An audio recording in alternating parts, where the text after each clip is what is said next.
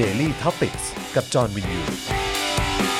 สวัสดีครับคุณผู้ชมครับ และคุณผู้ฟังด้วยนะครับนะฮะต้อนรับทุกท่านเข้าสู่ Daily Topics Exclusive ของเราในวันนี้นะครับ วันนี้เราอยู่ในซีรีส์นะครับราษฎรทอล์กนั่นเองนะครับ เสียงจากผู้พิทักษ์นักสู้นั่นเองนะครับ ซึ่งใน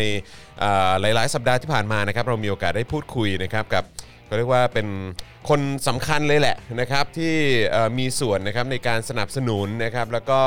คอยช่วยเหลือนะครับนะฮะแล้วก็คอยอยู่เคียงข้างนะครับเหล่านักสู้เพื่อประชาธิปไตยทุกๆ คนด้วยนะครับแล้วก็ในวันนี้นะครับเราจะมาพูดคุยกับอีกหนึ่ง ท่านนะครับเอ่ออาจารย์ที่หลายต่อหลายคนก็รักแล้วก็เคารพมาก ๆ เลยนะครับ อาจารย์ประจักษ์ก้องกิรตินั่นเองนะครับ ซึ่งเดี๋ยวสักครู่เดี๋ยวเราจะมาอยู่ใกล้ชิดกับอาจารย์กันนะครับ แล้วก็คุยถึงเรื่องราวนะครับ แล้วก็เหตุการณ์ที่ผ่านมานะครับ คือจริง ๆ แล้วก็ควรจะคุย คือย้อนกลับไปไกลพอสมควรนะครับ เพราะว่าจริง ๆ เดือนนี้ก็เป็นเดือนครบรอบของการทำรัฐประหารด้วยนะครับ แล้วก็เอ่อ สำหรับในช่วงปีที่ผ่านมาโดยเฉพาะปลายปีที่แล้วถึงช่วงต้นปีนี้เนี่ยนะครับอาจารย์ประจักษ์เองก็เอ่อมีเอ่อโอกาสนะครับหรือว่าเขาเรียกว่าจังหวะเวลานะครับที่จะต้องไปอยู่กับเอ่อการประกันตัวนะครับแล้วก็การช่วยเหลือเออน้องๆนะครับแล้วก็คนที่ต่อสู้เพื่อประชาธิปไตยทุกๆ คนด้วยนะครับเดี๋ยวจะมาคุยกับอาจารย์กันนะครับแต่ว่าตอนนี้นะครับใครที่เข้ามาแล้วก็อย่าลืมกดไลค์แล้วก็กดแชร์กันด้วยนะครับนะฮะแล้วก็สามารถสนับสนุนพวกเราได้นะครับให้มีกำลังในการผลิตคอนเทนต์กันนะครับทางบัญชีกสิกรไทย 0698975539 หรือสแกน QR Code ก็ได้นะครับ แล้วก็ยังสามารถสนับสนุนเราแบบรายเดือนได้นะครับ ผ่านทาง YouTube Membership นะครับ กดปุ่มจอยหรือสมัครข้างปุ่ม subscribe ได้เลยนะครับ แล้วก็เอ่อเข้าไปเลือกแพ็กเกจในการสนับสนุนรายเดือนให้กับพวกเรานะครับ แล้วก็อย่าลืมกดกระดิ่งหรือว่าสั่นระฆังไว้ด้วยนะครับ จะได้เตือนทุกครั้งที่มีไลฟ์ให้คุณได้ติดตามกัน เหมือนกับตอนนี้นะครับที่เราเอ่อจะมีโอกาสได้พูดคุยแล้วก็สัมภาษณ์กันแบบ Exclusive ด้วยนะครับทาง Facebook นะครับอย่าลืมกดปุ่ม Become a supporter นะครับอันนี้ก็เป็นช่องทางในการสนับสนุนเราแบบรายเดือน เช่นเดียวกันนะครับ แล้วก็คุณสามารถส่งดาวเข้ามาก็ได้นะครับ หรือว่าจะไปช้อปปิ้งกันที่ Spoke Dark Store ก็ได้ด้วยนะครับ แล้วก็ใครที่ฟังอยู่ต่างประเทศนะครับ หรือว่าติดตามอยู่ที่ต่างประเทศนะครับ อยากจะสนับสนุนนะครับ ก็สามารถสนับสนุนพวกเราได้ผ่านทาง PayPal นั่นเองนะครับ เดี๋ยวอาจารย์แบงค์จะเอ่อแปะไว้ให้ในช่องเอ่อคอมเมนต์นั่นเองนะครับ คุณพริบเอ่อคุณทริปเปิลพีบอกว่าวันนี้จ้อนหมองแน่ๆ โอ้ยหมองแน่นอนครับนะฮะ เอ่อมีคนบอกว่ารอโอปป้าอยู่นะครับโอปป้า อาจารย์ประจักษ์นั่นเองนะครับ อดใจรอสักครู่เดียวนะครับ ตอนนี้อาจารย์อยู่กับเราแล้วด้วยนะครับ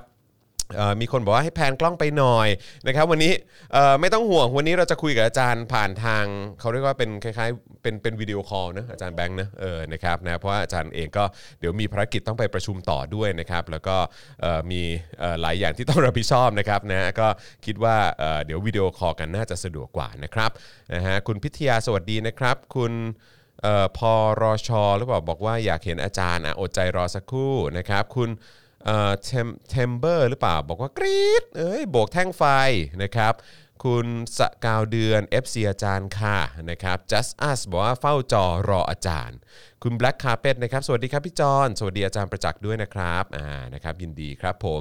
กรีด FC อาจารย์จากแคลิฟอร์เนียค่ะ ตอนนี้ที่นี่เกือบจะเที่ยงคืนแล้วขอกลับมาฟังย้อนหลังแทนนะครับคุณริยาโรบินสันบอกมานะครับ ได้เลยครับนะฮะแล้วก็ถ้าดูย้อนหลังแล้วก็อย่าลืมนะฮะเอ่อกดแชร์กันด้วยนะครับ ใครเข้ามาแล้วก็อย่าลืมกดไลค์กดแชร์กันด้วยนะครับ คุณเพชรมงคุณเพชรมงคลบอกว่าวันนี้ขอนั่งฟังเงียบๆแล้วกัน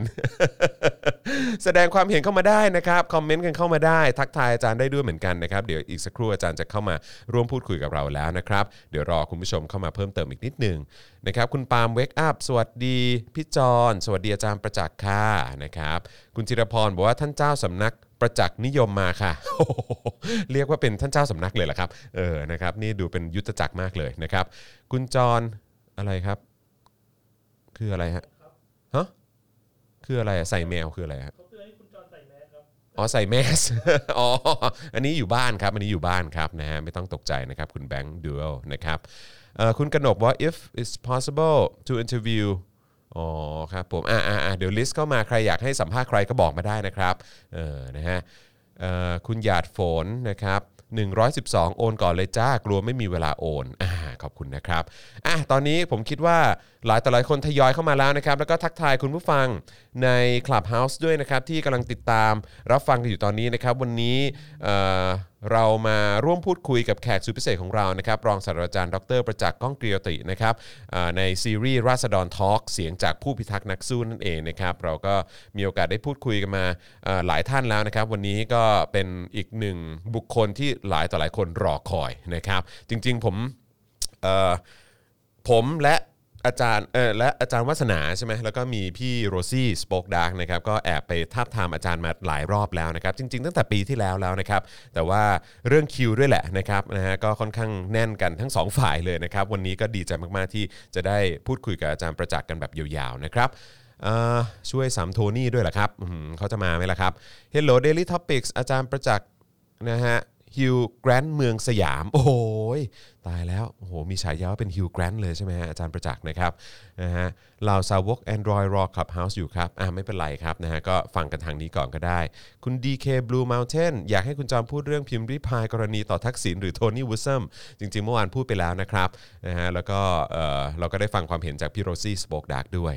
นะครับอ่ะโอเค ผมคิดว่าเรามาเริ่มต้นกันเลยดีกว่านะครับ คนเข้ามาประมาณหนึ่งแล้วนะครับ ย้ำอีกครั้งใครเข้ามาแล้วอย่าลืมกดไลค์แล้วก็ช่วยกันกดแชร์นะครับให้คลิปนี้นะครับอ่ากระจายออกไปในวงกว้างด้วยละกันนะครับ ตอนนี้เราต้อนรับแขกของเราเลยดีกว่านะครับ รองศาสตราจารย์ดรประจักษ์ก้องกิรตินะครับกับซีรีส์ของเราครับ ราษฎรทอล์กเสียงจากผู้พิทักษ์นักสู้นั่นเอง สวัสดีอาจารย์ครับ สวัสดีครับ สวัสดีครับคุณจอนครับ อ่า สวัสดีครับ ในที่สุดครับอาจารย์ ใน กว่า ที่ จะ สุด ได้เจอกัน จำได้ว่าเราก็ไปเจอกันในพื้นที่ชุมนุมซะมากกว่านะครับ ใช่ ปกติจะไปเจอกันตามพื้นที่ชุมนุม แล้วก็ผมก็โชคดีมากเพราะว่าเอ่อเวลาผมไปกับอาจารย์วัสนาหรือว่าไปกับพี่โรซี่เนี่ยก็จะมีโอกาสแบบว่าเดินไปเจออาจารย์ แล้วก็ได้มีโอกาสคุยกันด้วยนะครับ ซึ่งถือว่าเป็นเรื่องที่ดีแล้วก็น่าตื่นเต้นมากๆ แล้วก็อย่างที่เล่าให้คุณผู้ฟังเอ่อคุณผู้ชมและคุณผู้ฟังนะครับไปเมื่อสักครู่นี้ว่าจริง ๆ แล้วทาบทามกันมาสักพักหนึ่งแล้วแหละนะครับอาจารย์ประจักษ์นะครับ แต่คิวก็ค่อนข้างแน่นพอสมควร แล้วโดยเฉพาะในช่วงต้นปีที่ผ่านมา ก็อาจารย์ก็โอ้โหวุ่น วุ่นเป็นพิเศษเลยนะครับ โดยเฉพาะเรื่องของการเอ่อติดตามเหล่าลูกศิษย์นะครับ แล้วก็เรื่องของการประกันตัวต่างๆ ด้วยนะครับนะฮะอ่ะ ครับ โอเค วันนี้ก็รบกวนอาจารย์หน่อยละกันนะครับ อาจจะคุยกันประมาณสักเอ่อชั่วโมงนิดๆนะครับนะฮะเพราะว่าเชื่อว่าอาจารย์น่าจะมีภารกิจต่อเนื่องเหมือนกันนะครับนะฮะอ่ะ ครับ ช่ว ยิ ง น นี้ ดีครับ ยินดีครับ ครับช่วงนี้เป็นยังไงบ้างครับอาจารย์ครับ หลังจากที่ดูทุกอย่างเริ่มเริ่มผ่อนคลายลงไปบ้าง พอสมควรแล้วก็เอ่อหลายๆเคสที่เราก็ค่อนข้างเป็นห่วงนะครับ อย่างไม่ว่าจะเป็นเพนกวินเองนะครับหรือว่าน้องรุ้งเองนะครับหรือว่าเอ่อท่านอื่นๆ คือจริงๆ มีท่านอื่นๆ ด้วยที่ตอนนี้ยังยังคงถูกคุมขังอยู่หรือว่าโดนโดน เอ่อคือคือยังไม่ได้ออกมาจากจากเอ่อการคุมขังนะครับ คือแต่ว่าตอนนี้ก็เชื่อว่าบรรยากาศน่าน่าจะเริ่มผ่อนคลายขึ้นมานิดหนึ่งนะครับ ตอนนี้ภาพรวมทั้งหมดอาจารย์มองว่าอย่างไงบ้างครับ ก็ผ่อนผ่อนคลายลงมานิดหนึ่ง ครับ บหลังจากที่มีการปล่อยแกนนำหลักๆนะซึ่งคดีหลักก็คือคดี 19 กันยา ครับ ที่สนามหลวงถ้า ครับ ใครจำได้ ครับ คนคงไปชุมนุมกันเยอะตอนนั้น ครับ คือไอ้คดีที่ที่โดนฟ้องหนึ่งหนึ่งสองกันเยอะๆเนี่ย ทั้งรุ้งเพนกวิน ทนายอานนท์ไหมก็คืออ่ะตอนเนี้ยจริงๆ เรากำลังพูดถึงแค่คดีเดียวนะ ค คุ รั ณ บ จอห์น ครับ ที่ไปวิ่งขึ้นลงขึ้นศาลไปพยายามเรียกร้องสิทธิ์ประกันตัวเนี่ย อือฮึ ก็คือแค่สิทธิ์ประกันตัวจากคดีนี้ ครับ คดีเดียว ครับผม 19 กันยา ครับ ซึ่งอย่างอย่างเพนกวินเนี่ยโดน 20 กว่าคดี ครับผม นี่หมายถึงว่านี่แค่คดีเดียวแล้วยังไม่ได้ต่อสู้คดีในศาลด้วย ครับผม ซึ่งไอตอนต่อสู้คดีเนี้ยคงยากกว่านี้ อืม แล้วเดี๋ยวมันก็จะมีคดีอื่นๆตามมาอีก อืมฮึ นะครับฉะนั้นก็เรียกว่าผ่อนคลายก็คือผ่อนคลายจากไอเอ่อการต่อสู้ก่อนหน้าเนี้ยที่นะครับไม่ไม่ได้ประกันตัว อย่างน้อยตอนเนี้ยก็ได้ประกันตัวออกมาแล้ว อืม นะครับ อืม แต่ก็อยากเรียนให้ให้ผู้ชมผู้ฟังทราบว่าทั้งหมดเนี่ยที่ต่อสู้กันมาหลายเดือนจริง ๆ คือแค่สิทธิ์ในการประกันตัวเท่านั้นของคดีเดียว ครับผม นะครับภาพรวมฉะนั้นโอ้โหยังยังมีอีกอีกยาวไกล ทนายก็ยังยังคุยกันเลยว่ามีอยู่วันวันล่าสุดที่ไปประกันเพนกวิน แล้วก็ได้ประกันออกมา ทนายยังบอกว่าโอ้โหอาจารย์เราเหนื่อยกันขนาดเนี้ยก็คือแค่เพื่อสิทธิพื้นฐานนะสิทธิประกันตัว และแค่คดีเดียวขนาดนั้นมันเหนื่อยยากขนาดนี้ อืม ครับ แล้วแล้วเอ่ออาจารย์ประจักษ์คิดว่ายังไงครับ กับการที่โอเค คือเดี๋ยวเดี๋ยวอีกอีกสองวันใช่ไหมอีก 2 วันก็จะครบรอบการทำรัฐประหารเอ่อเจ็ดปีนะครับของประยุทธ์จันทร์โอชา แล้วก็คอสชนะครับนะเดี๋ยวเดี๋ยวอีกสักครู่หนึงเราจะคุยกันในประเด็นนั้น แต่ว่าพูดพูดถึงมุมมองทั้งหมดใน 7 ปีที่ผ่านมาอีก 2 วันจะครบ 7 ปีนะครับเอิ่มการ เรื่องของกระบวนการยุติธรรมเรื่องของคดีความ หรือว่าเรื่องของสิทธิขั้นพื้นฐานที่จริง ๆ แล้วประชาชนก็ควรจะเอ่อสามารถเขาเรียกว่าอะไร exercise มันได้นะแบบว่าเออแบบมันได้ได้รับการคุ้มครองอย่างเต็มที่ แต่ว่าไอ้ไอ้สิ่งที่มันเกิดขึ้นในช่วง 7 ปีที่ผ่านมา มันดูไม่ได้เป็นอย่างนั้นนะฮะอาจารย์รู้สึกว่ามัน มันน่าเป็นห่วงขนาดไหน แล้วก็มันมันจะกลายเป็นบรรทัดฐานอะไรในอนาคตหรือเปล่าฮะหรือว่ามันมันจะนำมาซึ่งปัญหาในอนาคตด้วยหรือเปล่ากับการที่กระบวนการยุติธรรมเป็นอย่างนี้ แล้วก็หลาย ๆ อย่าง ซึ่งควรจะเป็นสิทธิขั้นพื้นฐานของประชาชนเนี่ยเออแต่ประชาชนกลับถูกริดรอนไป อาจารย์มองทั้งหมดว่ายังไงครับ แล้วก็มองไปถึงอนาคตด้วยว่ามันจะส่งผลยังไงกับสังคมเราบ้าง อืมก็น่ากังวลมากนะครับเพราะว่าผมผมคิดว่าถ้าย้อนกลับไปในประวัติศาสตร์เลยเอ่อเทียบกับรัฐบาลอื่นๆเอาเอาทุกยุคเลยเอ่อแม้กระทั่งแบบรัฐบาลสลิดถนอมอย่างเงี้ยซึ่งเป็นรัฐบาลเผด็จการทหารเหมือนกันมาก ๆ ตอนก่อน 14 ตุลาผมคิดว่าไม่มีรัฐบาลไหนใช้กฎหมายเป็นเครื่องมือเยอะขนาดนี้ อืม ในการที่มารักษาอำนาจตัวเอง ครับ แล้วก็ลิดรอนสิทธิประชาชน อือฮึ คือเราเราเห็นการใช้กฎหมายตามอำเภอใจ อือฮึ อย่างไม่เคยปรากฏมาก่อนในในประวัติศาสตร์การเมืองไทย ครับ นะครับ คือเราเห็นกฎหมายโดนทำลายไปต่อหน้าต่อตา อืม ไอ้หลักการกฎหมายทั้งหลายซึ่งเป็นหลักการพื้นฐาน ครับ นะครับ แล้วถามว่าในหลายเรื่องอ่ะถามว่าคนในกระบวนการยุติธรรมรู้ไหมว่าสิ่งที่ตัวเองทำอยู่อะผิดก็รู้ อืม รู้อยู่เต็มอก คือถ้าเวลาเราเราคุยหลังไมค์แล้ว ไม่คุยต่อหน้าสื่อแล้วอ่ะอายการบางคนทนายบางบางคน หรือคนในกระบวนการยุติธรรมของฝ่ายรัฐเองก็ยังมาคุยกับเราด้วยซ้ำว่าเออผมรู้ว่าสิ่งที่ที่เกิดขึ้นกับน้องๆเนี่ยมันไม่ถูกต้อง ครับ เขาก็พูดแบบนี้เลย แต่ว่าเขาทำอะไรไม่ได้ อืม นะครับ มันมันเหมือนมีแนวนโยบายเขาใช้คำว่าแนวนโยบายว่าอ่ะไม่ให้ประกันตัวนะครับ แล้วค่อยหาเหตุผลมาอ้างทีหลังว่าทำไมไม่ให้ประกันตัว อืม ทั้งที่เหตุผลเหล่านั้นที่มาอ้างเนี่ยมันผิดกฎหมาย อืม คือคือเราเห็นสิ่งเหล่านี้เกิดขึ้นเยอะมาก แล้วผมว่ามันทำให้ละเอ่อกระทั่งคนในแวดวงกฎหมายบางคนอะทนไม่ไหว แล้วเราจะเห็นบางคนออกมาพูด อืม หรือปรากฏการณ์ที่อาจารย์นิติศาสตร์เอ่อจากหลายมหาลัยออกมาพูด อันนี้เราไม่เคยเห็นมาก่อน ครับครับอืม นะครับ อาจารย์นิติศาสตร์จากจุฬาจากธรรมศาสตร์จากอีกหลายมหาลัยนะครับ ถึงขั้นคณะบดีสี่มหาลัยมารวมตัวกันแล้วออกแถลงการณ์ว่าเนี่ย นะครับกระบวนการยุติธรรมมันกำลังโดนโดนทำลายโดนบิดเบือนนะครับ เราไม่เคยเห็นมาก่อน ก็ก็เป็นเรื่องที่ที่น่าเศร้าใช่ไหมจนพวกนักเรียนนิติศาสตร์เนี่ยเขาก็บอกว่าต่อไปนี้เขาเขาจะเรียนจะสอนหนังสือกันยังไง อืม เพราะว่าสิ่งที่เขาเรียนมาแล้วมันเอาไปประยุกต์ใช้ไม่ได้ อืมอืมอืม คือ เพราะคือถ้าคุณเป็นนักกฎหมายที่แบบเก่งมากดีมากนะครับ คุณเข้าสู่กระบวนการยุติธรรมแบบเนี้ยนะครับ คุณจะคุณจะเฟลมาก คุณจะรู้สึกว่าวิชาชีพของคุณเนี่ยที่คุณเรียนมาทั้งหมดเพื่ออยากเป็นนักนักกฎหมายที่ดี เพื่ออำนวยความยุติธรรมอ่ะมันมันไม่ใช่มันไม่เกิดขึ้นสิ่งเหล่านี้ อืม นะครับ อืม ก็ผมคิดว่าอันเนี้ยเป็นเป็นเรื่องที่มันมันน่าเสียดายนะครับ ยังไม่ต้องพูดถึงว่าเป็นยุคที่มีเยาวชนโดนดำเนินคดีเยอะมากที่สุดใน อืม ประวัติศาสตร์ ครับผม นะครับ ตอน 14 ตุลาเนี่ยนักศึกษาโดนจับไป 13 คนรัฐบาลก็ล้มแล้วนะ อืม อันนั้นนักศึกษามหาวิทยาลัย อืม ใช่ไหมครับ ครับ ไม่ไม่เคยมีรัฐบาลไหนเนี่ยนะครับรังแกเยาวชนระดับมัธยมถึงขนาดนี้ อืม คือเมื่อเช้าแอมเนสตี้เขาเพิ่งมาทำหุ่นใช่ไหมครับ อืม เอามาวาง ครับ ก็คือเป็นยุคที่นักเรียนมัธยมต้นอายุ 13 14 โดนดำเนินคดีก็มี อืม คือตอนนี้ 1 1 2อะลงไปถึงเด็กอายุขนาดนั้นแล้วนะครับ ที่โดนฟ้อง 1 1 2 ก็เมื่อเช้าก็คือ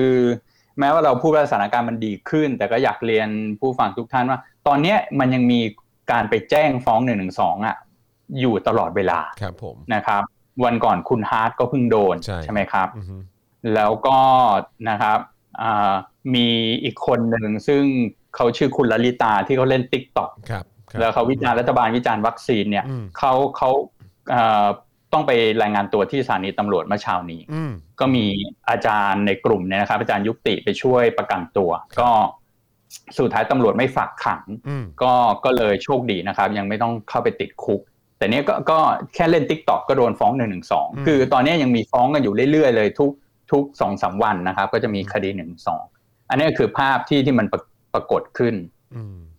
นะครับ มันมันมันมันจะเละเทะขนาดไหนครับอาจารย์ถ้าเกิดว่าเนี่ยคือมีการหยิบยกเอา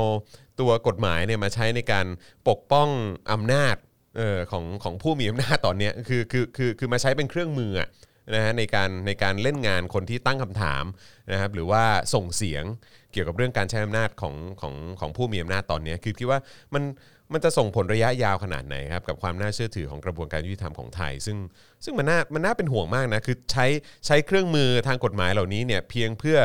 ปกป้องอำนาจของตัวเอง ยื้ออำนาจของตัวเองเอาไว้ แต่กลายเป็นว่าภาพรวม ซึ่งกระบวนการยุติธรรมมันเกี่ยวข้องกับทุกทุกเรื่องในสังคมมันเนอะเออคือมันกลับกลายจากว่าเครดิตความน่าเชื่อถือมันน้อยลง แล้วดูดูมันอ่อนแอมากยิ่งขึ้นด้วย มันมันจะส่งผลกับคนในสังคมยังไงครับ ผมว่าส่งผลระยะยาวเลย อืม อันเนี้ยมันจะเป็นวิกฤตระยะยาว ซึ่งคนที่อยู่ในกระบวนการไม่รู้ตระหนักหรือไม่ ก็คือว่าเวลาสถาบันตุลาการเสื่อมเสื่อมศรัทธาแล้วเนี่ย อือฮึ กว่าจะฟื้นฟูขึ้นมาได้เนี่ยมันมันใช้เวลายาวนาน ครับ มากกว่าสถาบันอื่น อืม ๆนะครับ อือฮึ ก็ก็คือคือไอสถาบันตุลาการเนี่ยหรือกระบวนการยุติธรรมมันเป็นเหมือนที่พึ่งสุดท้ายแล้ว ครับ นะครับในในสังคมอะ อือฮึ คือในทุกสังคมมันต้องมีความขัดแย้งเป็นเรื่องปกติ ครับ จะมีเหลืองมีแดงมีคอนเซอร์เวทีฟมีลิเบอรัลมีคนเชียร์รัฐบาลต่างกัน หรือแบบผมกับคุณจรทะเลาะกันเงี้ยอันนี้มันเป็นเรื่องปกติ ครับ แต่สังคมไปต่อได้เพราะว่าเราทะเลาะกันเสร็จเราขัดแย้งกันเนี่ย อือฮึ เราถ้ากระบวนการยุติธรรมมันดีใช่ไหมครับ มันเป็นที่พึ่งได้อะค่ะทะเลาะกันเนี่ย ใครทำผิดเมื่อกฎหมายมันตัดสินอย่างเที่ยงธรรมอ่ะคนทำผิดมันก็ต้องต้องรับโทษใช่ไหมครับ อือฮึ คนไม่ได้ทำผิดเขาก็ควรจะไม่ต้องไม่ต้องถูกตัดสินลงโทษ อือฮึ ไอ้แบบเนี้ยทุกฝ่ายก็รู้สึกโอเค อืม ทะเลาะกันเสร็จกระบวนการยุติธรรมเที่ยงธรรมเรายอมรับคำตัดสินได้ สังคมมันก็เดินหน้าต่อไปได้ ครับ แม้ว่ายังมีความเห็นต่างมีความขัดแย้ง อือฮึอือฮึ แต่ว่าในสังคมเราตอนเนี้ยก็คือกระบวนการยุติธรรมมันอยู่ในสภาพที่ว่า คือมันมันไม่ได้ตาบอดสีอะ อืม ปกติกระบวนการยุติธรรมมันต้องตาบอดสีใช่ไหมครับ อืมอืม มันไม่สนว่าคุณจะสีเหลืองสีแดงอะ ครับ คุณจะรักทักษิณไม่รักทักษิณคุณชอบประยุทธ์ไม่ชอบประยุทธ์เขาเขาต้องไปดูสิ่งเหล่านี้ แล้วเขาตัดสินจากพยานหลักหลักฐาน อืม แต่ตอนเนี้ยมันชัดเจนเลยว่า คือคนแทบจะรู้อ่ะล่วงหน้าว่าคดีเนี้ยคำตัดสินมันจะออกมายังไง อืม อันนี้เราพูดถึงทั้งศาลธรรมดารวมถึงศาลรัฐธรรมนูญด้วย ครับครับ ซึ่งมีลักษณะเป็นองค์กรอิสระตัดสินในพวกคดีความการเมือง อือฮึ เรารู้เลยว่าไอ้ถ้าไอ้พักนี้ถูกฟ้องไอ้โดนยุบแน่ อืม ถ้าไอ้พักนี้ฝั่งนี้โดนฟ้องไม่โดนยุบหรอก อืม แล้วผลมันก็ออกมาแบบนั้นตลอด อือฮึ หรือไอ้เรื่องประกันตัวก็เหมือนกันมันชัดเจนว่า ถ้าคุณอยู่ขั้วหนึ่งทางการเมืองที่วิจารณ์รัฐเนี่ย ตอนเนี้ยคุณสิทธิประกันตัวแทบจะเป็นสิ่งที่มันหายากมาก อืม คุณไม่ได้ อือฮึ แต่ว่าถ้าอีกฝั่งหนึ่งคุณก็ได้ประกันตัวไปโดยง่ายดาย อืม ตรงเนี้ยผมคิดว่าคนก็ก็ตั้งคำถามใช่ไหมครับ เราไม่เคยเห็นประชาชนออกมาตั้งคำถามกับศาลกับกระบวนการยุติธรรมมากขนาดนี้มาก่อน อืม คือพูดง่ายๆมันไม่เคยมีม็อบหน้าศาลนะใน ครับ ประวัติศาสตร์ไทย ครับครับ ไม่มีการชุมนุมที่ คนคนไปตั้งคำถามผมว่าอันนี้คนในกระกระบวนการยุติธรรมก็ควรสะท้อนตัวเอง เอาตรงเนี้ยถือเป็นเป็นโอกาสในการสะท้อนว่ามันกำลังเกิดอะไรขึ้นทำไมสังคมถึงลุกขึ้นมาตั้งคำถาม อืม ผมว่าเพราะคนรู้อ่ะคนคนตระหนกนะว่าถ้าปล่อยเป็นอย่างนี้ต่อไปอีกหน่อยอ่ะก่อนที่มันจะ fail state หรือมันเกิดลาดล้มเหลวมันก็อันนี้แหละ อืม ก็คือกระบวนการยุติธรรมที่มันทำลายตัวเอง แล้วมันไม่มีที่พึ่งแล้วอ่ะ อืม คนก็ไม่เชื่อถือต่อสถาบันนี้ อืม แล้วความขัดแย้งมันจะไปลงเอยที่ไหน มันก็ไม่สามารถลงเอยแก้ไขในระบบได้ใช่ไหมครับเพราะคนรู้สึกว่าเนี่ยทำยังไงก็ผิดอยู่ดีอีกฝ่ายหนึ่งทำอะไรก็ถูก อืม กฎหมายมันไม่ได้ถูกใช้อย่างเสมอภาคกัน อืมอืม คือคำง่ายๆเลยคือ equal protection under the law อะ อืม อันนี้มันเป็นหลักการพื้นฐานเลยของสังคมที่ดีใช่ไหมครับ ทุกคนเป็นพลเมืองเท่ากัน แล้วก็ต้องได้รับการปกป้องคุ้มครองอย่างเสมอภาคกันภายใต้กฎหมายเดียวกัน อืม ตอนนี้มันเหมือนเออถ้าคุณวิจารณ์รัฐคุณเป็นพลเมืองชั้นสองแล้วอะ มอืม กฎหมายมันไม่แอพพลายกับคุณนะครับ คุณคุณเตรียมเข้าคุกได้เลยอะ อืม ทั้งที่คุณเอ็กซ์ไซส์สิทธิ์ขั้นพื้นฐานธรรมดา อืม นะครับ อืมอืม และมันมันฟื้นฟูยากไอไอนะครับ ความศรัทธาที่มีต่อกระบวนการยุติธรรม เมื่อกี้มีคำว่า fail state มา อาจารย์คิดว่าเราเรากำลังดำเนินไปถึงจุดนั้นไหมฮะ มัน ก็ มันมันเป็นไปได้ไหมที่เราจะไปถึงขั้นนั้น คือมันก็ประมาทไม่ได้ อืม ใช่ไหมครับ แต่ตอนเนี้ยมันยังไปไม่ถึงขั้นนั้นหรอก อืม ถ้าถ้าเราเอาแบบอิรัก เอาแบบอัฟกานิสถานโซมาเลีย อันนั้นก็คือมันอนาธิปไตยแล้วใช่ไหม ครับผมครับผม อ่าบ้านเมืองไม่มีขื่อมีแปรแล้วก็แบบว่าติดอาวุธขึ้นสู้กันแล้วอะไรเงี้ยนะครับ อือฮึ แต่ผมก็ประมาทไม่ได้ เพราะว่าถ้าเราปล่อยให้การบริหารจัดการทุกอย่างมันล้มเหลวนะครับพักการเมืองและสภาก็ถูกทำให้มันไม่ฟังก์ชัน อืม นะครับแล้วก็มีระบบสว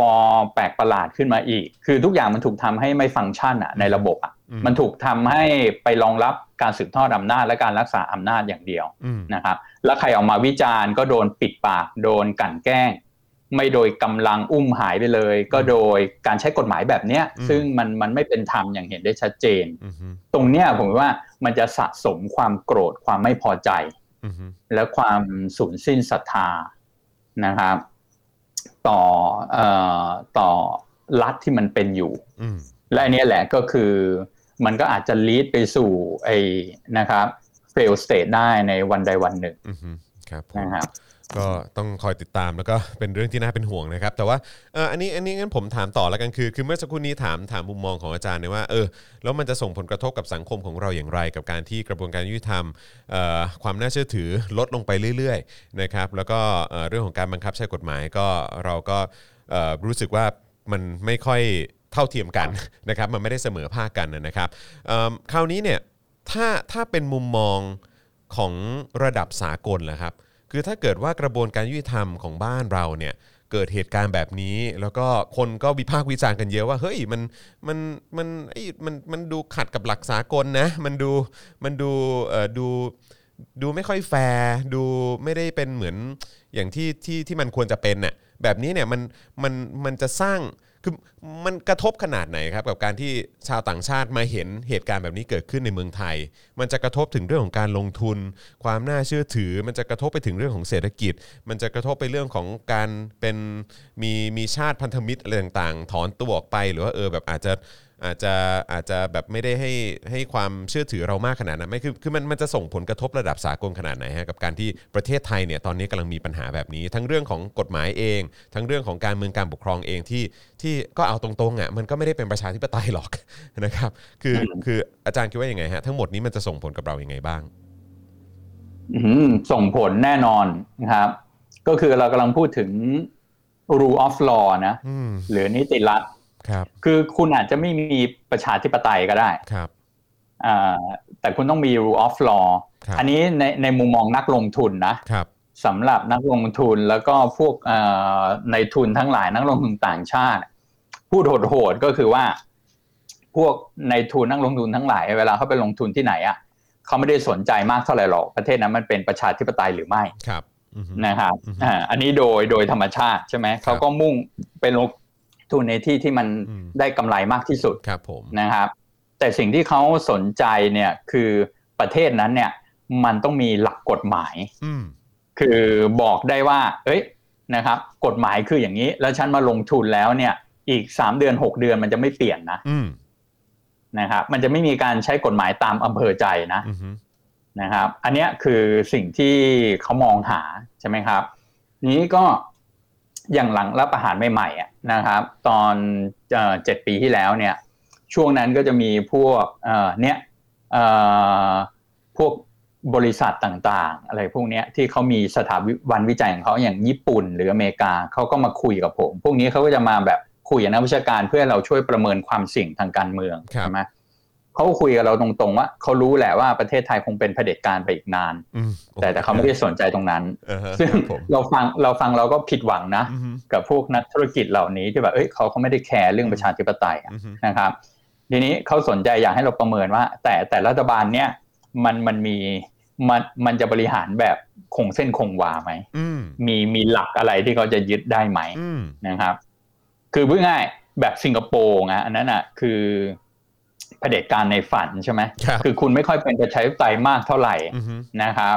ริดรอนสิทธิเสรีภาพประชาชน แต่ทำไมสิงคโปร์มันเจริญแล้วคนก็ไปลงทุนอะไรเงี้ย เพราะว่าถ้าในเรื่อง rule of law เนี่ยสิงคโปร์นี่ชัดเจน อืมเคลี ใช่ไหม ยร์ ครับ อันนั้น การ เค บั ลี ง ยร์ คับใช้กฎหมาย อือฮึ เอ่อมีมีมาตรฐานเดียวแล้วมันก็ไม่ใช้ตามอำเภอใจ คืออย่างน้อยคน แล้ว ก็ มัน เชื่อ ก็ ถื แบบ อ ว่า อืมอืม คนเชื่อถืออ่ะกฎหมายเนี่ย ถ้ามีอะไรต้องขึ้นลงขึ้นศาลเขารู้แน่นะครับ ว่าเออกฎหมายมันถูกใช้อย่างเป็นธรรม อืม ผมว่าตอนเนี้ย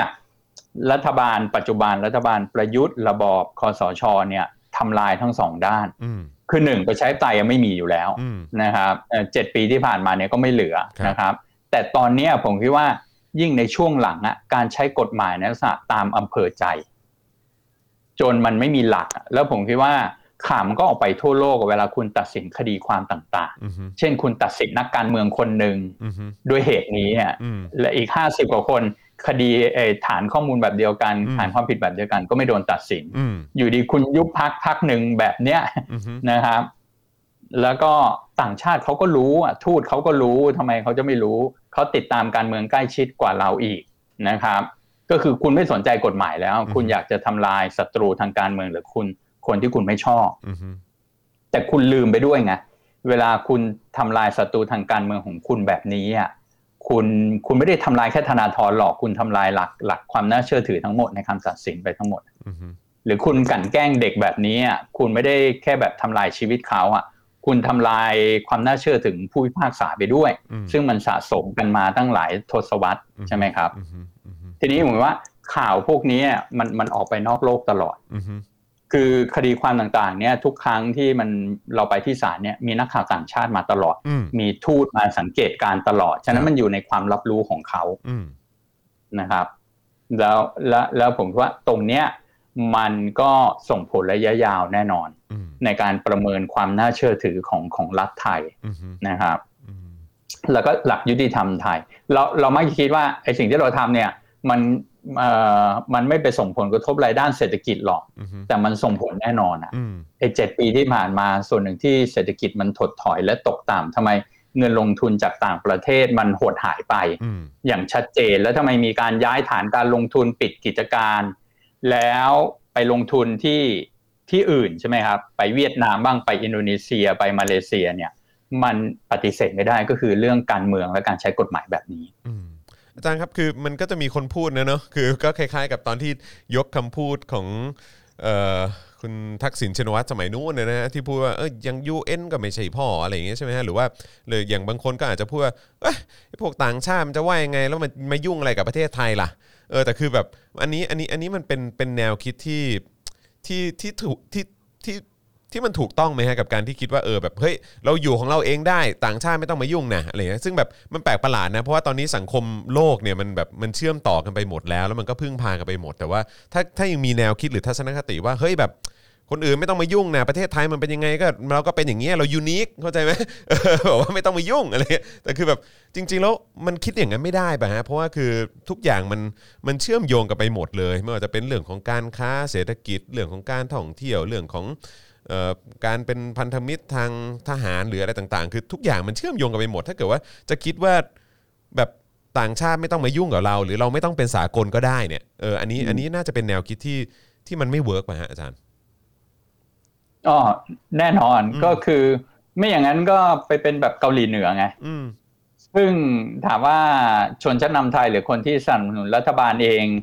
ก็ไม่มีใครอยากให้ประเทศเป็นแบบเกาหลีเหนือหรอก อืมฮึอืมฮึ คือจริงๆ ชนชั้นนำไทยอีลีทไทยเนี่ยเป็นกลุ่มคนที่แบบได้ประโยชน์จากโลกาภิวัตน์มากที่สุดนั่นแหละ อืมอืม จากจากการเปิดประเทศ ครับ เพราะว่า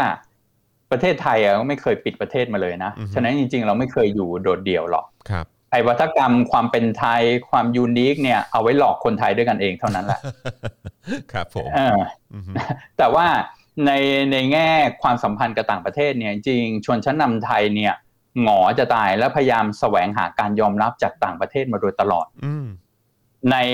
อย่างช่วงสลิดถนอมไง ครับ อันนั้นเราก็ได้อเมริกาเป็นพันธมิตร ตอนนั้นมันโชคดีตอนยุคสงครามเย็น ครับ คุณจะปกครองแบบเผด็จการกดขี่โหดร้ายยังไงก็ตามเนี่ย อืม แต่ว่า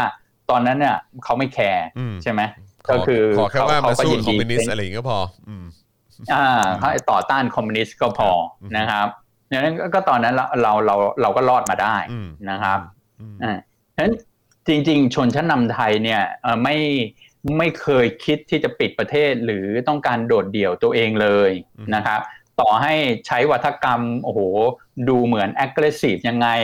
ด่า UN ด่าอเมริกาด่าต่างชาติแต่จริงๆแล้วเนี่ยอยากได้รับการยอมรับจากเขา อืม นะครับ อืม ไม่อย่างนั้นเราคงไม่เห็นภาพพลเอกประยุทธ์เนี่ยดีใจมากตอนที่ทรัมป์เชิญไปทำเนียบขาว อืมดูดี พลเอ ดาก ประ มาก ยุทธ์ได้ อ๋อดูดีนะ แล้วแกก็ก็ดี ใจ เออ แล้วแล้วแล้วถ้าแกเกลียดอเมริกาจริงแกคงไม่ไปหรอก อืม นะครับ แต่อันนั้นเนี่ยเอ่อคนในแวดวงรัฐบาลเขาถือว่าเป็นความสำเร็จเลย อืม นะครับเขาเขาปากปลื้มกับการได้เดินทางไปตรงนั้นมากนะครับ อืม เพราะถึงที่สุดเขาเขาก็รู้นะครับว่าการยอมรับจากไอประเทศอย่างอเมริกาจากยุโรปจากอังกฤษจากประเทศเหล่าเนี้ยมันสำคัญ อืม นะครับ อืม แต่ทีนี้ในที่สุดเนี่ยพอคุณทำตัวเองแบบนี้ คุณคุณไม่มีนะครับ rule of law นะครับ คุณยังคงจัดการเลือกตั้งแบบที่มันไม่บริสุทธิ์ยุติธรรมนะครับ คุณมีกลไกต่างๆ อย่างสวที่มันไม่เป็นประชาธิปไตยเนี่ย มันก็ยากที่ทั้งโลกเขาจะยอมรับคุณได้อย่างเต็มที่อะนะครับ เพราะว่าคุณคุณก็ยังปกครองแบบเผด็จการ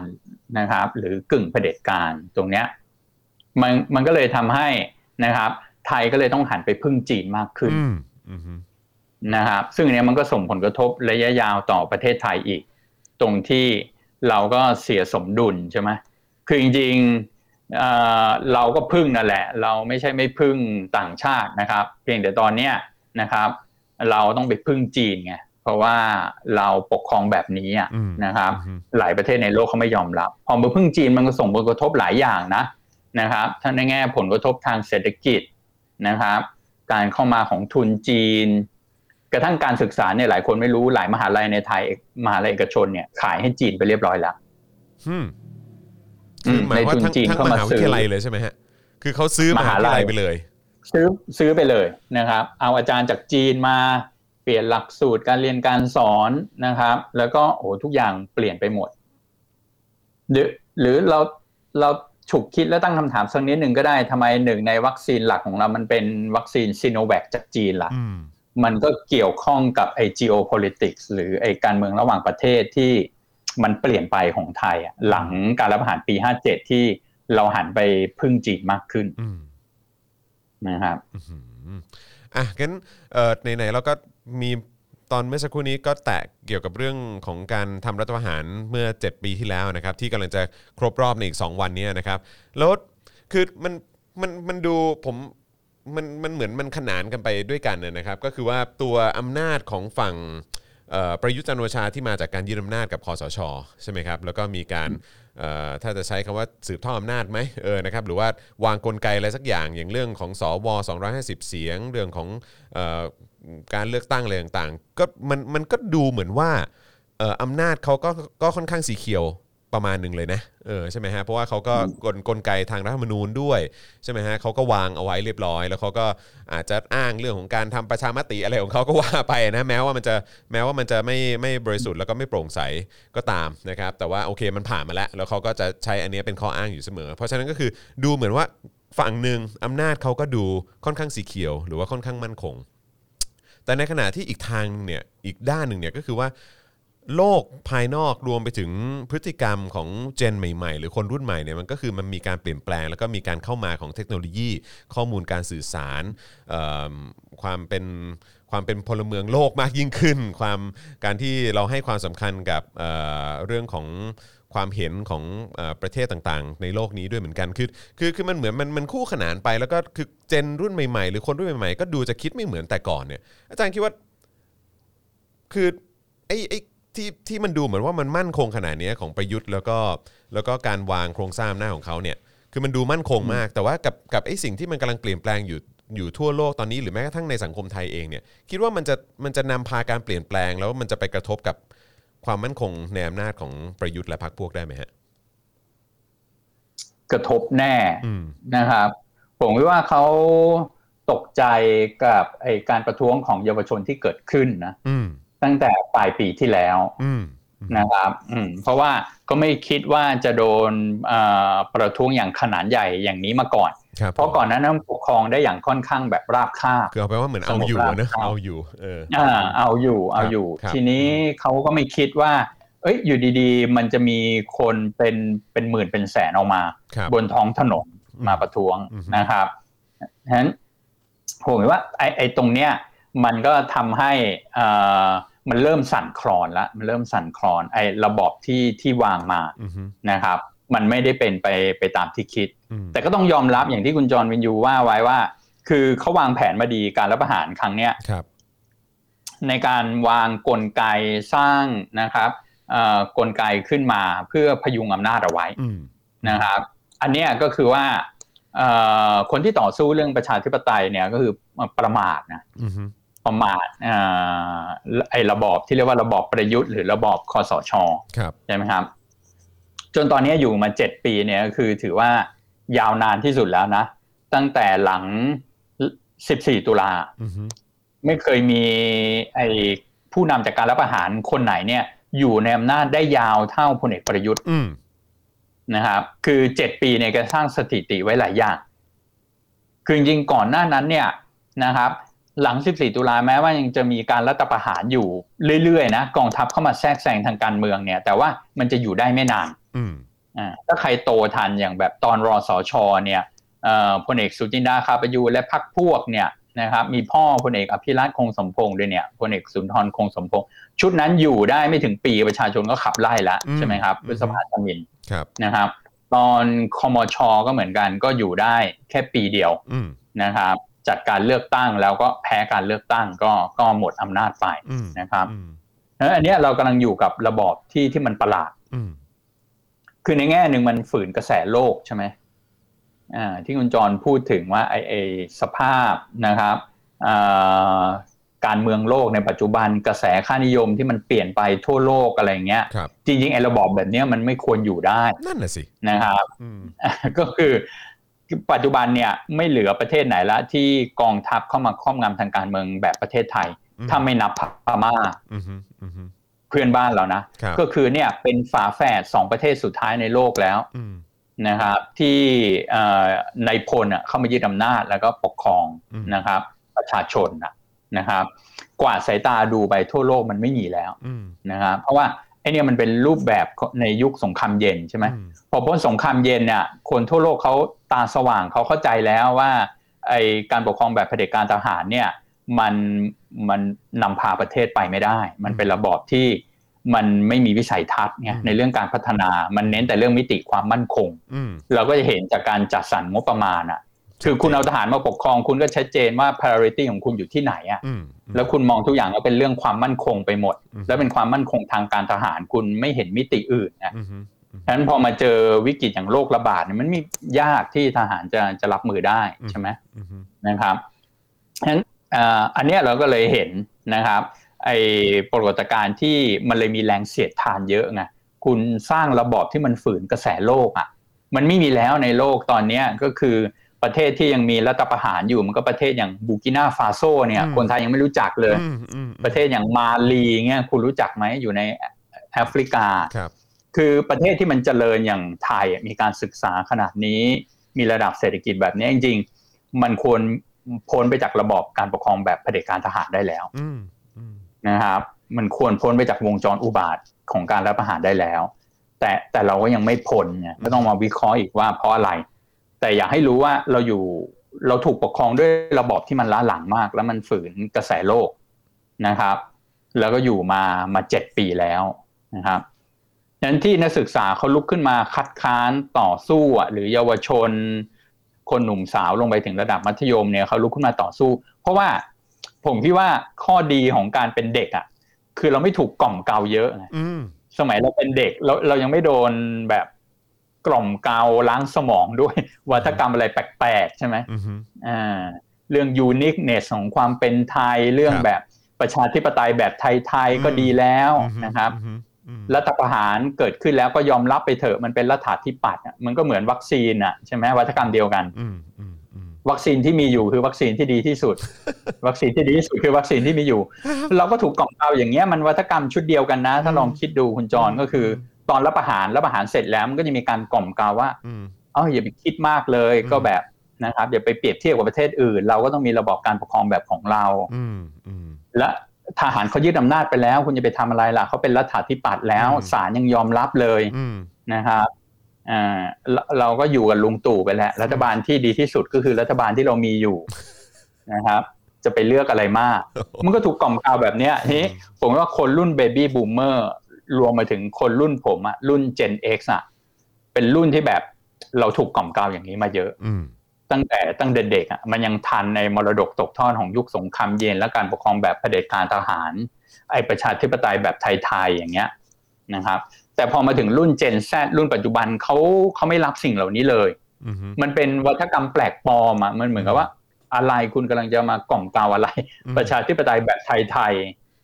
นะครับมันไม่มีอ่ะประชาธิปไตยมันคือประชาธิปไตยที่มันต้องมีคุณค่าสากลใช่ไหม อืมอืม อ่า อืมฮึ การรัฐประหารคือสิ่งที่ถูกต้องแล้วอะไรเงี้ย อืม มันมันไม่ make sense ไง อืมฮึ เพราะว่าคุณเองทำลายกฎหมาย แล้วคุณมาเรียกร้องให้คนอื่น ยอมรับกฎหมาย ยอมรับอำนาจของคุณ อืม ไอ้อย่างเงี้ยสำหรับเด็กเขาคิดด้วยตรรกะง่ายๆไง อืมฮึ common sense อะ อืม นะครับ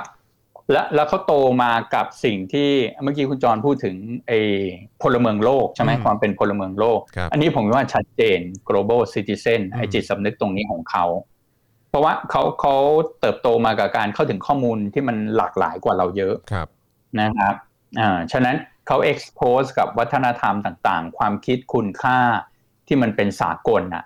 ว่าทั่วโลกเขาทำอะไรกันน่ะ อืมฮึ ไอสิ่งที่เราทำเนี่ย มันมันแปลกปลอมนะครับ แล้วมันมันไม่ได้เป็นไปเพื่อผลประโยชน์ของคนส่วนใหญ่นี่ อืม มันไม่มันไม่ make sense นะคนก็คนก็ขัดขาน อืม นะครับผมว่าตรงเนี้ยไอการประท้าตรงเนี้ยมันคงจะสู้กันไปอีก สู้กันไปอีกยาว อืมอืม เพราะว่ามันเป็นความขัดแย้งในเรื่องคุณค่าเลยอะ อืม วิธีคิดเอ่อการมองโลกที่ที่มันไม่เหมือนกัน อืม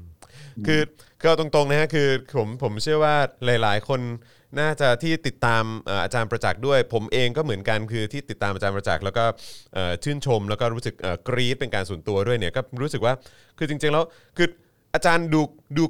เขาเขาใช้คำว่าคามอ่ะคือแบบว่าเหมือนแบบเหมือนเหมือนเหมือนเหมือนใจเย็นอ่ะ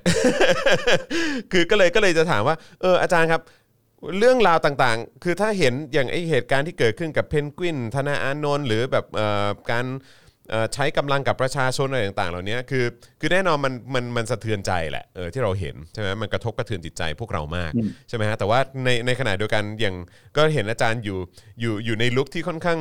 ที่ที่ค่อนข้างที่ที่ค่อนข้างใจเย็นน่ะเออนะคือคือรู้แหละก็มันก็กระทบเอ่อกระทบกระเทือนจิตใจอาจารย์เหมือนกันกับไอ้ไอ้เหตุการณ์ที่เกิดขึ้น แต่โดยรวม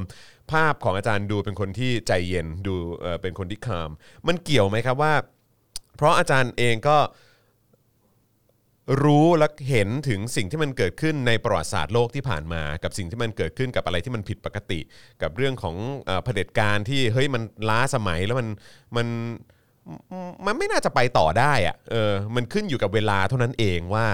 ว่าว่าว่ามันจะไปเมื่อไหร่ หรือว่ามันจะมันเอ่อประชาชนจะไม่เอาเมื่อไหร่อันนี้อันนี้ด้วยหรือเปล่าฮะกับการที่อาจารย์มองสิ่งที่มันเกิดขึ้นอย่างในเกาหลีใต้ หรือว่าในเอิ่มประเทศในเอ่อในทวีปอเมริกาใต้อะไรอย่างเงี้ยเออคือคือคือสิ่งเหล่านี้มันมันทำให้อาจารย์สามารถมั่นใจได้หรือเปล่าว่าปลายทางเนี่ยเผด็จการมันอยู่ไม่ได้อยู่แล้ว อืม ก็อาจจะมีส่วน อืม อาจจะมีส่วน อือฮึ เป็นคนมองโลกในแง่ดีแบบประห ลาดอ่า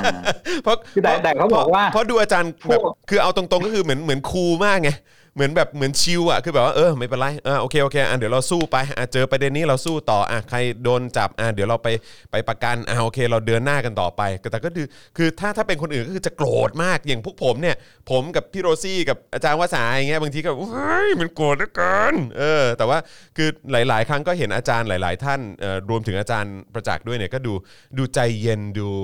ดูคอมสุดๆเลยก็เลยรู้สึกว่าเออมันเป็นเพราะอย่างนี้ป่ะอาจารย์อาจารย์มองว่าปลายทางยังไงมันก็อยู่ไม่ได้หรอกเพียงแต่ว่าขึ้นอยู่กับเวลาเท่าไหร่เท่านั้น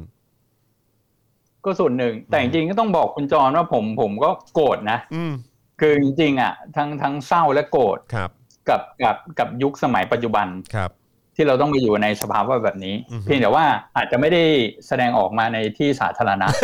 ในที่พับลิก ครับผม แต่ว่าคือผมว่าโดยโดยไม่รู้ตัวอะ อืม มันเหมือนเราเป็นซึมเศร้าทางการเมืองเหมือนกัน อืมอืม แต่เราไม่รู้ ครับ คือ ผม เพิ่งมารู้เมื่อเดือนสองเดือนที่ผ่านมาเฮ้ย อืม เรารู้สึกว่ามันแบบ พอ อต้องไปไปขึ้นศาลตลอดไปเรือนจำไปเห็นสภาพแม่ซะเห็นอะไรแบบนี้นะ อืม มันมันจะมีอยู่ช่วงหนึ่งที่มันเหมือนกับว่านอนไม่ค่อยหลับอะทุกคืนเลย อืม แล้วมันก็กังวลว่าเอ้ยพรุ่งนี้แล้วมันเนี่ยมีคดีอะไรอีกอะไรเงี้ย ครับ แล้วประกันไม่สำเร็จ มันก็เฟลอะ ครับ คือประกันมาหลายครั้งเอาก็ไม่สำเร็จเลยนะ อืม คือทั้งหมดที่ไปประกันเนี่ยสำเร็จอยู่เคสเดียว อืม คือหนึ่งหนึ่งหกนะเป็นเคสไอ้ถ้าคดีหนึ่งหนึ่งหกมันยัง ครับ พอประกันได้จริงไอ้ที่เห็นไปประกันกันเยอะๆเนี่ยหนึ่งหนึ่งสองไม่เคยประกันได้เลยนะ อืมอืม นะครับ อืม ไอ้ล่าสุดที่มันสำเร็จคือศาลเขายื่นเงื่อนไขมาเองนะครับ ผม คือตอนเนี้ยหนึ่งหนึ่งสองถ้าได้ประกันก็คือต้องยอมรับเงื่อนไข อืมอืมอืม ใช่ไหมครับเงื่อนไขพิเศษอันนั้น ครับ อ่า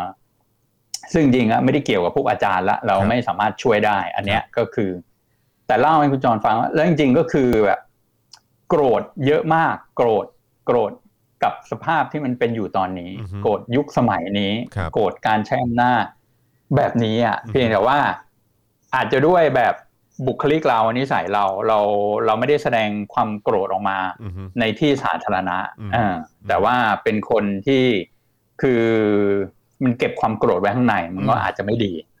อืมอย่าง อืม อย่างเมื่อวานเนี่ยจริงๆที่ที่อ่าข่าวที่ทำให้ให้โกรธมาก ก็คือที่ตำรวจไปฟ้องแม่ลุง โอ้ อะ จากการที่ไปยืนหยุดขัง ใช่ อืม ใช่ไม่รู้หลายคนทราบหรือยัง ครับ ก็คือว่า ตอนเนี้ยคุณแม่ลุงก็โดนฟ้องพรกฉุกเฉิน อืม นะ อืม จากการที่แค่ไปยืน ไอ้ไปยืนเนี่ยไปยืนนิ่งๆเฉยๆนะไม่ได้ทำอะไรเลยที่แม่เขาไปยืนเนี่ยแล้วเขายืนห่างกันด้วยเขา ครับ ใส่หน้ากาก อืม นะครับ ทีนี้พรกฉุกเฉินคุณบอกคุณเอามาคุมโรค อื ใช่ไหม อืม คุณอ้างมาตลอดว่าคุณไม่ได้เอามาคุมประชาชนคุมการแสดงออกนะครับ คุมการชุมนุมคุมโรค ทีนี้มันไม่เคยมีการระบาดจากไอ้ยิ่งยืนหยุดขังเนี่ยมันไม่ได้นำไปสู่การแพร่ระบาดเลยอะ ครับ แต่ว่าคุณกลับมาฟ้องไงอันนี้มัน อืม กลั่นแกล้ง อืม ใช่ไหมไอคนที่ทำให้เกิดการระบาดจริงๆเนี่ยคุณคุณไปดำเนินคดีไหม อืมนั่นน่ะ ใช่ไหม สิอืม อย่างกรมราชธานีมีใครโดนโดนดำเนินคดีแล้วสักคนหรือยัง ครับ ตอนนี้กลายเป็นคลัสเตอร์ใหญ่ที่สุดในประเทศ ครับผม ใช่ไหมไอพวกนักการเมืองพวกอะไรเงี้ยไม่โดนไง อืมอืม คือทีเนี้ยอันนี้มันเราก็โกรธมากเพราะว่าเราเราเราก็ไปสัมผัสกับแม่มาโดยตรง ครับ คือก็ได้มารู้จักจากการที่เราต้องไปช่วยลูกๆประกันตัว ก็ได้คุยอะไรเงี้ย ถ้าใครได้เจอคุณแม่ลุงนี่คือ คุณแม่ลุงก็เป็นแม่บ้าน อืม ธรรมดาครอบครัวรุ้งเนี่ยเขาเขาทำมาค้าขาย ครับ นะครับอ่าทำธุรกิจ ม อย่างคุณแม่รุ้งเขาเขาก็คือไม่เคยต้องมายุ่งเกี่ยวกับการเคลื่อนไหวทางการเมืองเลย อืม อ่ะมันไม่ใช่โลกของเขา ครับ เขาไม่ได้แบบเอ่อมีประสบการณ์ทางการเมืองมาก่อน ครับ นะครับ ทีนี้คุณคุณแม่เนี่ยเขาต้องมาสนใจเรื่องเหล่านี้ ก็เพราะเนี่ยตอนเนี้ยลูกเขาโดนดำเนินคดีอย่างไม่เป็นธรรม อืมอืม นะครับ และด้วยสปิริตนะก็คือแม่ทุกคนเขาช่วยกัน อืม คือต่อให้วันไหนที่มันมีคดีที่ศาลเนี่ย สมมุติเป็นคดีของอานนท์และไผ่คุณแม่อื่นเขาก็ไปให้กำลังใจ ครับ พอผัดกันเป็นคดีของรุ้งแม่คนอื่นเขาลูกเขาไม่ได้ไปต้องไปไต่สวนนั้นๆนะเขาก็ไปให้กำลังใจกันแบบเนี้ย อืม มันก็เป็นสปิริตไงหรือแบบอย่างแม่รุ้งเนี่ยจริงๆลุงได้ปล่อยตัวมาแล้ว แกเลิกก็ได้ แกไม่ต้องไปยืนหยุดขังแล้วก็ได้ อืม แต่แกรู้ไง เพราะว่าอานนท์ก็ยังไม่ได้ปล่อยนะ ไม้ก็ยังไม่ได้ปล่อยตอนเนี้ยนะครับ ทั้งคู่ติดโควิด แม่ลุงเนี่ยเขาเขาก็ยังไปยืนไปช่วย อืม นะครับเพราะก็ถือว่าแม่คนหนึ่งก็ช่วยลูกเขามาก่อนว่าเป็น อืม สปิริต อืมอืม แต่แบบเนี้ยแล้วมันคือผมไม่เข้าใจผมหาเหตุผลไม่ได้ว่าจะไปฟ้องแม่เขาทำไม อืม จะไปดำเนินคดีกับแม่เขาทำไม อืม ใช่ไหมคุณไปดำเนินคดีกับลุงกับเพนกวินกับลูกๆเขาที่เป็นแกนนำอันเนี้ยผมเข้าใจได้ในทางการเมือง ครับ ใช่ไหมเพราะว่าอ่ารัฐคุณกลัวม็อบนี้ คุณก็ต้องการสยบม็อบนี้ให้ได้ ครับ คุณทำทุกวิธีทางไม่สำเร็จ คุณก็ต้องฟ้องหนึ่งหนึ่งสองยัดคดีไป แล้วทำให้ติดคุกทำให้เด็กกลัวอะไรเงี้ย อันนี้เรารู้มันเป็นการต่อสู้ทางการเมือง อืม ใช่ไหมใช้กฎหมายมาเป็นเครื่องมือ แต่ไปฟ้องแม่นี่ฟ้องเพื่ออะไร อืม คือคือไม่เข้าใจเหตุผลเบื้องหลังอะ อืมม เพื่ออะไรคุณก็ต้องรู้ว่าแม่เขานะครับ ออกมาแค่เพื่อช่วยลูกแค่นั้นแหละ อืม เออเขาเขาเขาไม่ใช่แอคทีวิสต์อะ อืม เขาไม่ใช่นักการเมืองเขาไม่ใช่คนที่จะมาคุกคามอะไรคุณได้ ครับ นะครับ อืม คือเนี่ยมันบอกคุณจอห์นว่าผมโกรธมาก อันเนี้ยเพราะผมคิดว่ามันมันเสื่อมซามเสื่อมถอยจนไม่รู้จะใช้คำว่าอะไรอะ่ะ อืม มันไม่เหลือศักดิ์ศรีแม้แม้แต่นิดเดียวอะ่ะ อืม ใช่ไหมคือปกติทหารอ่ะลบกันในสงครามคุณ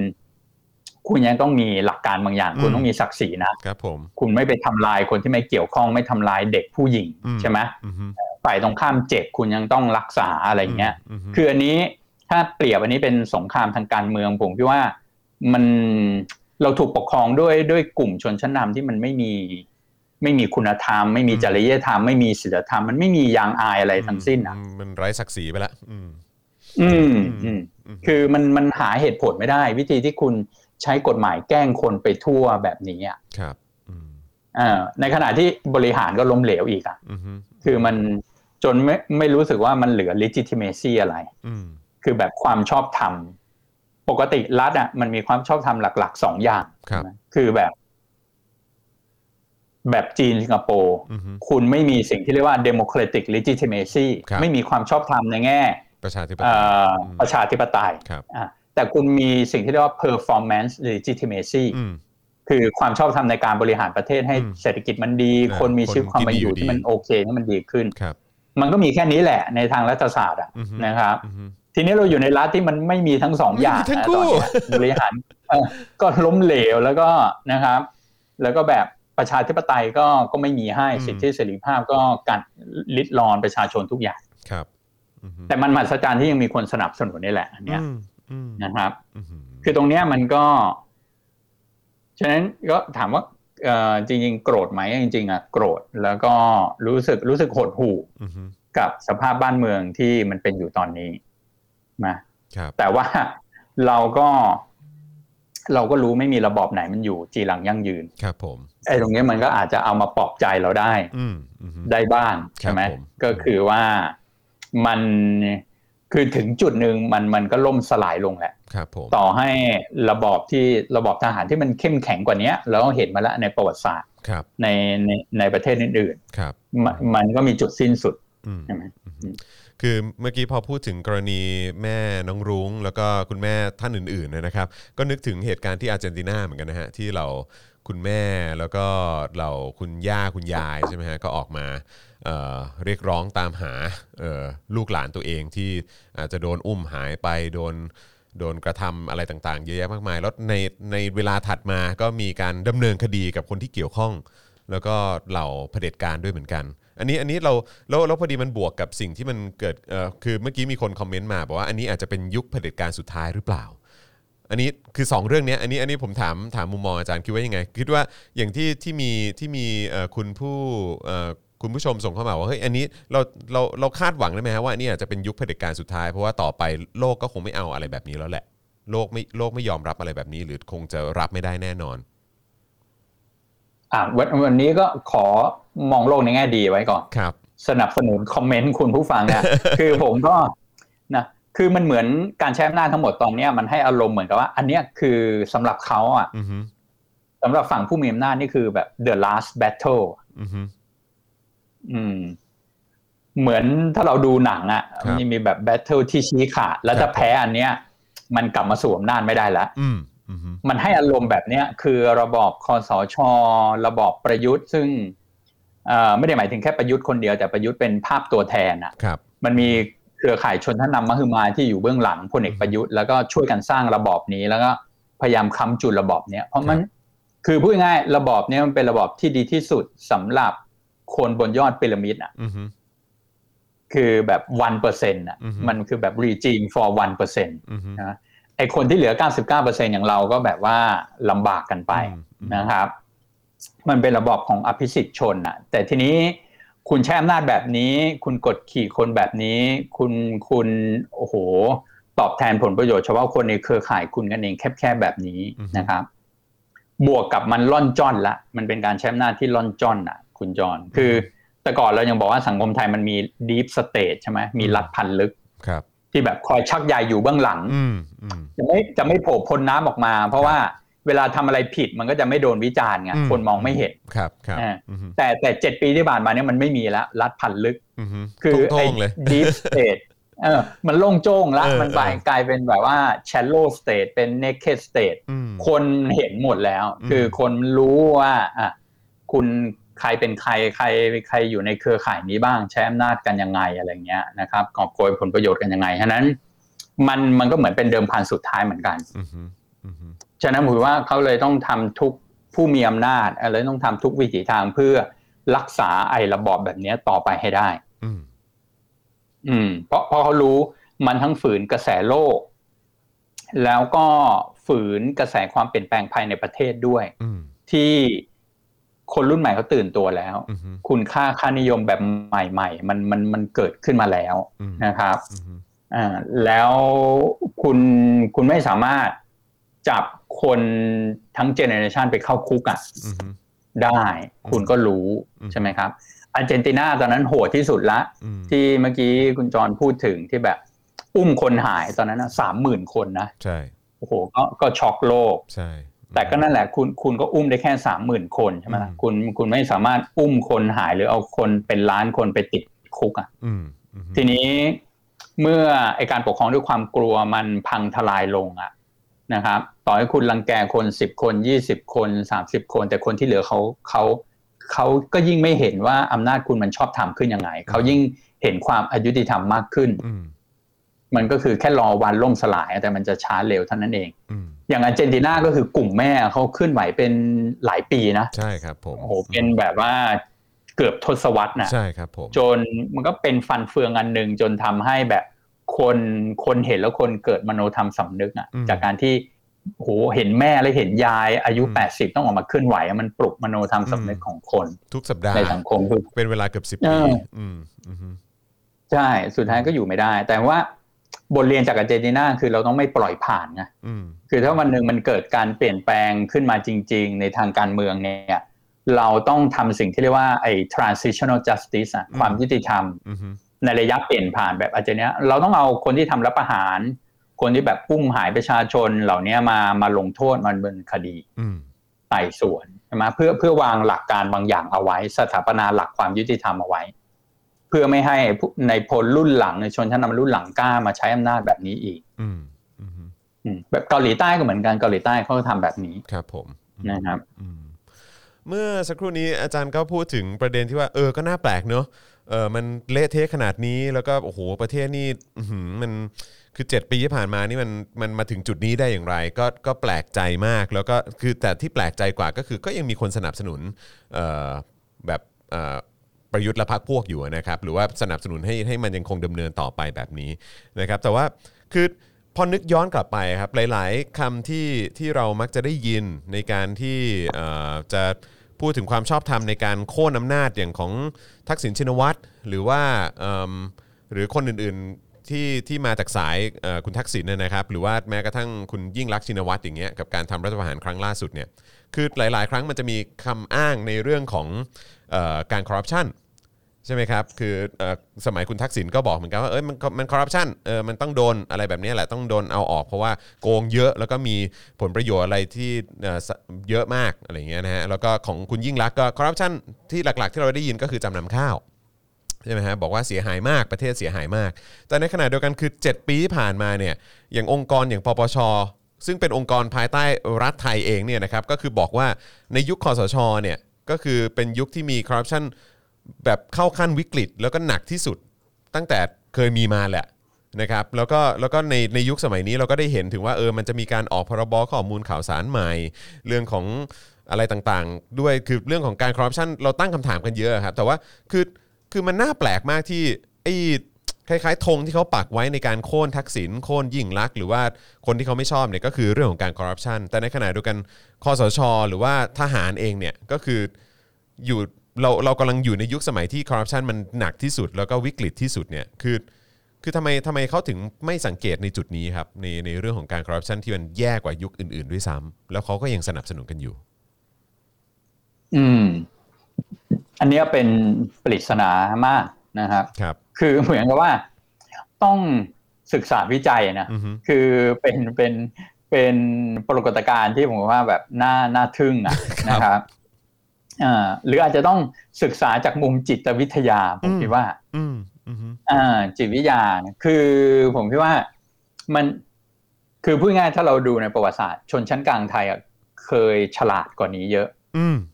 อ่าอ่าแล้วปกติก็เป็นฐานสำคัญในการโค่นล้มไอ้รัฐบาลเผด็จการยุคต่าง ๆ ครับ มันเหมือนกับว่ามันมันไม่ซับซ้อนไง อืม คือคอร์รัปชันก็คือคอร์รัปชัน ครับ จะทำโดยคนเชื่ออะไรก็คือคอร์รัปชันเหมือนกัน อื ใช่คไหม รับผม อ่า เหมือนในยุคสมัยหนึ่งตอนผมผมเป็นนักศึกษาปริญญาตรี ตอนนั้นถ้าใครจำได้หลังพฤษภาธมินเนี่ย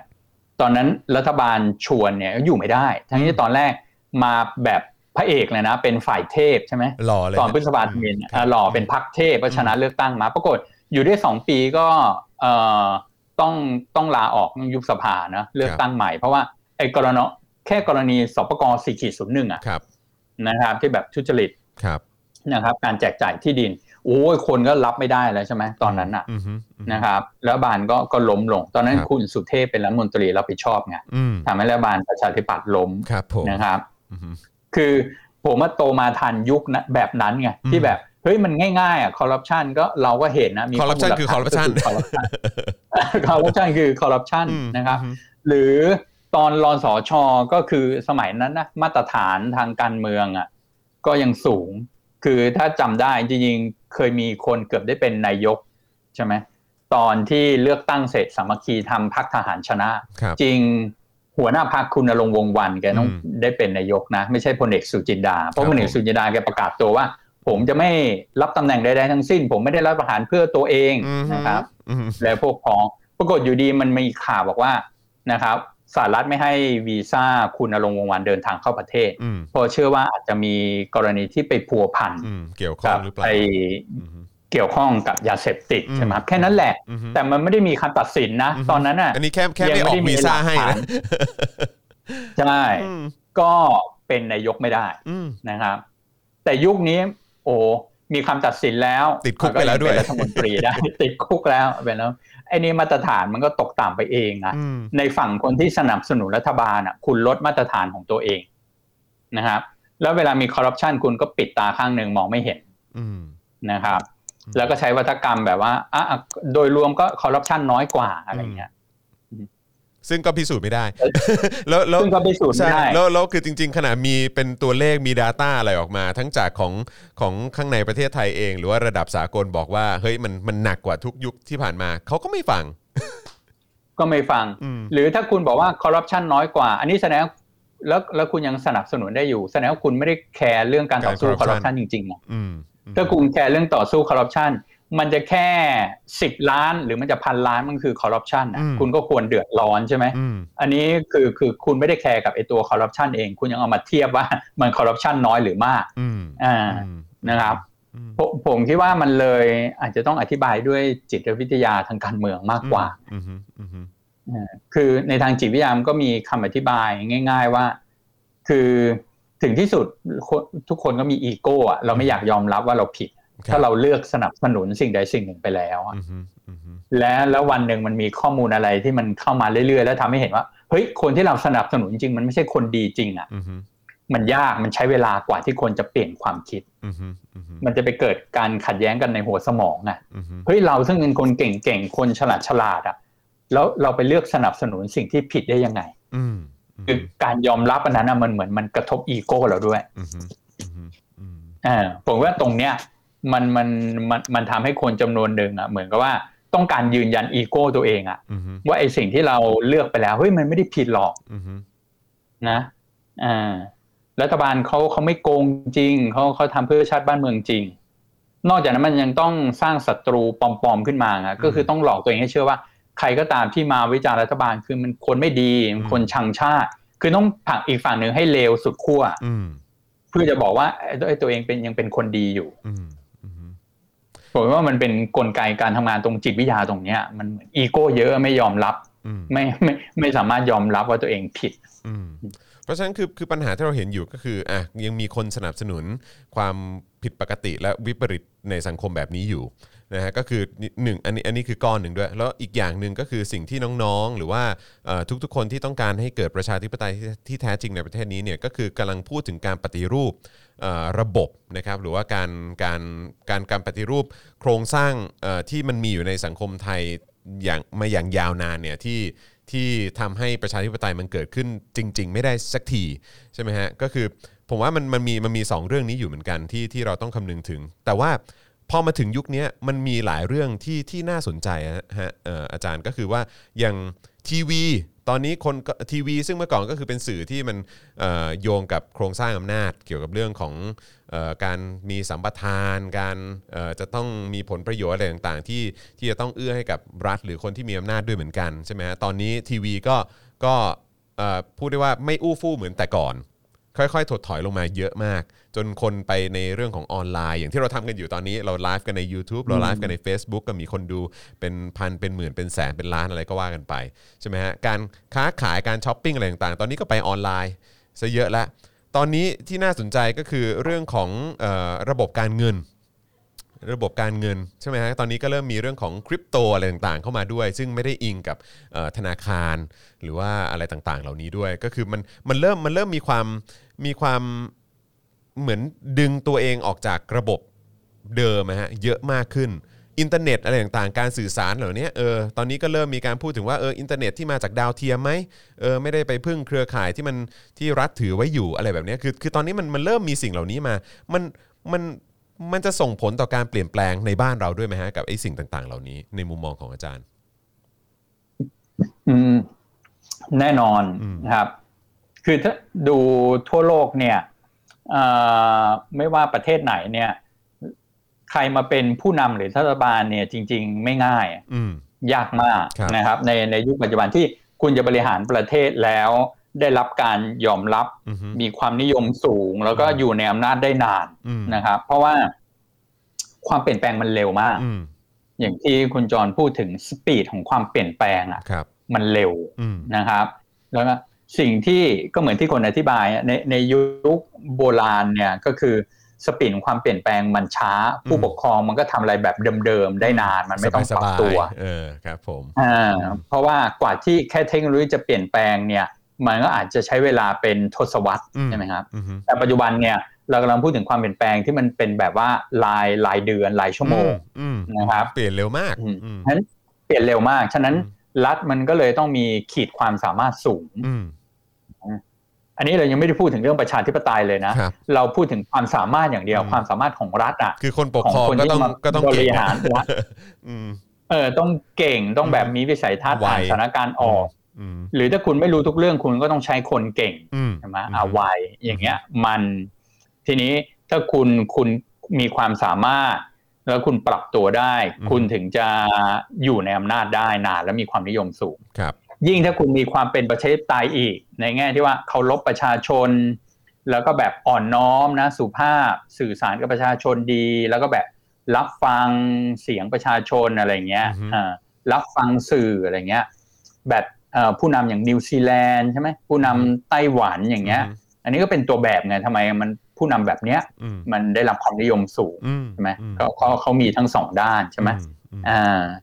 ทีนี้มันเอ๊ะความเปลี่ยนแปลงที่เมื่อกี้พูดถึงในในทุกด้าน โดยเฉพาะดิจิ t a ลเทคโนโลยีเนี่ยมันมันกระทบทุกรัฐอะขนาดจีน อืม ซึ่งเป็นรัฐที่ถือว่าแข็งแกร่งมาก อืม นะครับ สมรรถภาพสูง อืมฮึ เขาก็ยังต้องปรับตัวนะครับ อืมถ้าถ้าถ้าไม่ปรับตัวเนี่ยมันมันยากที่มันจะอยู่รอด อืมแล้วคิดว่าไอ้ นะ ไอ้ไอ้ ใน การไอ้ไอ้ไอ้การที่เทคโนโลยีแบบนี้มันเปลี่ยนแปลงขนาดเนี้ยแบบว่ามันไม่ได้ยึดติดกับขั้วอำนาจหรือโครงสร้างเออของรัฐแบบเก่าๆแล้วเนี่ยมันมันมันน่าจะเป็นสิ่งที่นำพาไปสู่การปฏิรูป โครงสร้างที่ที่พวกเราอ่ะอยากอยากอยากจะเปลี่ยนเหลือเกินได้ไหมฮะ อาจารย์ มันโดยตัวเทคโนโลยีมันมี power ตรงนั้น อืม ที่จะเปลี่ยนได้ ครับ ที่จะมันจะมา empower หรือเพิ่มอำนาจให้ประชาชนได้ เพราะว่า อืม เทคโนโลยีไอ้ใหม่ ๆ ที่มันเกิดขึ้นเนี่ย โดยตัวมันเองอะ่ะ มันเอื้อให้เกิดโครงสร้างอำนาจที่มันกระจายตัว อืม ที่มันมันไม่รวมศูนย์ใช่ไหม อืม อย่างเรื่องสื่อที่เราพูดถึงอะ่ะ ครับ คุณจะรวมศูนย์ข้อมูลข่าวสารผูกขาดไว้ที่เดียวเหรอ มัน อืม ทำไม่ได้แล้ว อืมอืมอืม นะครับ ก็อย่างที่เอ่อเขาบอกว่าอย่างฟาสซิสเนี่ยมันโตมากับช่วงที่มันมีแค่วิทยุกับทีวี อืมครับ อย่างช่วงฮิตเลอร์ช่วงนั้นอ่ะ ครับ นะครับ ผม มันมันคุณแค่คุมทีวี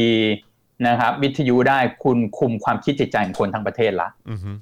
มันไม่มีช่องทางรับรู้ข้อมูลข่าวสารแบบอื่นไง ครับอืมฮึ นะครับ หรือเกาหลีเหนือคุณไม่ให้คนอ่านอะไรเลย อืม ไม่ให้คุณรับรู้ข้อมูลข่าวสารเลยหรือคุณคนมันก็ คิดเหมือนกันทั้งประเทศแล้วก็คิดเหมือนผู้นำใช่ไหมบูชาผู้นำ อืม แต่ว่าอย่างเอ่อประเทศอื่นๆ หรือกระทั่งไทยเองอะ ต่อให้เป็นเผด็จการมากยังไงในระบบการปกครองจะสื่อคุณไปปิดไม่ได้ทั้งหมดอ่ะ อืม เพราะว่าคุณก็ต้องใช้สื่อในการนะครับดึงดูดนักลงทุนด้วย อืม คุณจะไปทำลายกลไกเหล่านี้ทั้งหมดไม่ได้ อื ใช่ไหม อืม นะครับ คุณก็ต้องยอมรับให้มันดำรงอยู่ ฉะนั้น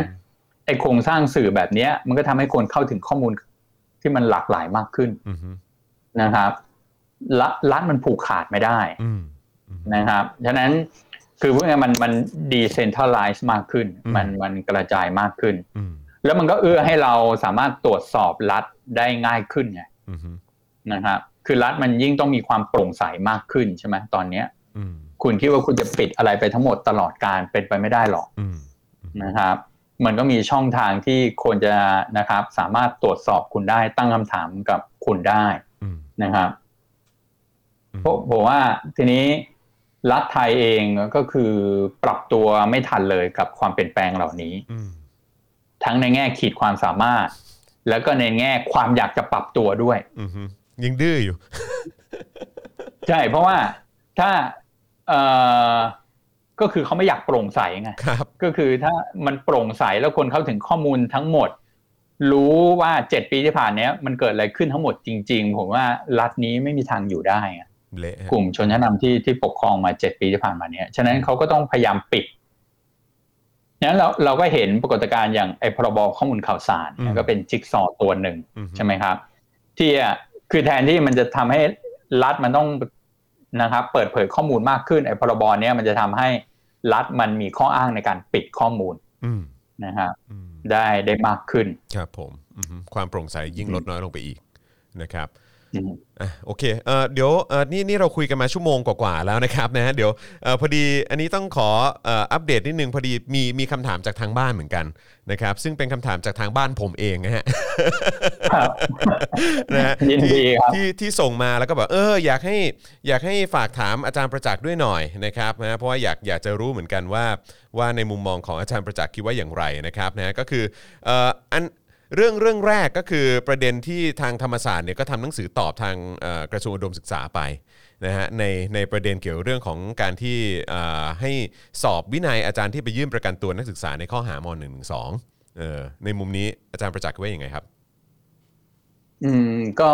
จริงต้องขอบคุณธรรมศาสตร์ อืม คือสุดท้ายธรรมศาสตร์ทำจดหมายตอบไปแล้ว ครับอือฮึ ทางมหาลัยทำจดหมายตอบไปแล้ว ก็บอกว่าเอ่ออวไม่มีอำนาจอะไร อือฮึ ในการที่จะมาตรวจสอบนะครับ ครับผมอือฮึ คือแล้วก็เอ่อนอกจากในทางกฎหมายแล้วที่ไม่มีอำนาจอะไรนะครับสองก็คือว่านะครับอ่ะธรรมศาสตร์ตอบไปว่า สิ่งที่อาจารย์ทำจริงแล้วเนี่ยมันถูกต้องตามที่ระบุไว้ในจริยธรรมคุณธรรมของอาจารย์ธรรมศาสตร์ทั้งสิ้นเลย ก็คือต้องช่วยเหลือนักศึกษาในยามที่นักศึกษาเดือดร้อน อือฮึอือฮึ นะครับฉะนั้นอาจารย์ไม่ได้ทำอะไรผิดเอ่อจรรยาบรรณของความเป็นครูเลย ครับ นะครับธรรมศาสตร์บอกว่าเป็นตัวอย่างที่ชัดเจนด้วยซ้ำที่ อืม เป็นตัวอย่างของความเป็นครูที่ดี ครับผม นะครับ อืม ก็ตอบไปแบบนี้เลย อืม นะครับ อือฮึมัน คือ เป็น จริงๆผมว่ามันประหลาดตั้งแต่ต้นแล้ว อืม ที่อวออกจดหมายนี้มาทำไม อืมนั่นน่ะสิอืม นะครับ โดยที่ก็ต้องรู้ตัวเองไม่ไม่ได้มีอำนาจอะไร ตอนนี้มหาลัยต่างๆ ออกนอกระบบไปหมดแล้ว ครับ นะครับ อือฮึ เอ่อมหาลัยต่างๆไม่ได้อยู่ภายใต้คำบังคับบัญชาของรัฐมนตรีกระทรวงอุดมศึกษา อือฮึ นะครับ มามาสั่งอะไรไม่ได้ แต่ละมหาลัยเขามีพระราชบัญญัติของเขาเอง ครับผม นะครับ อืม ก็มีระเบียบของเขาเองนะครับ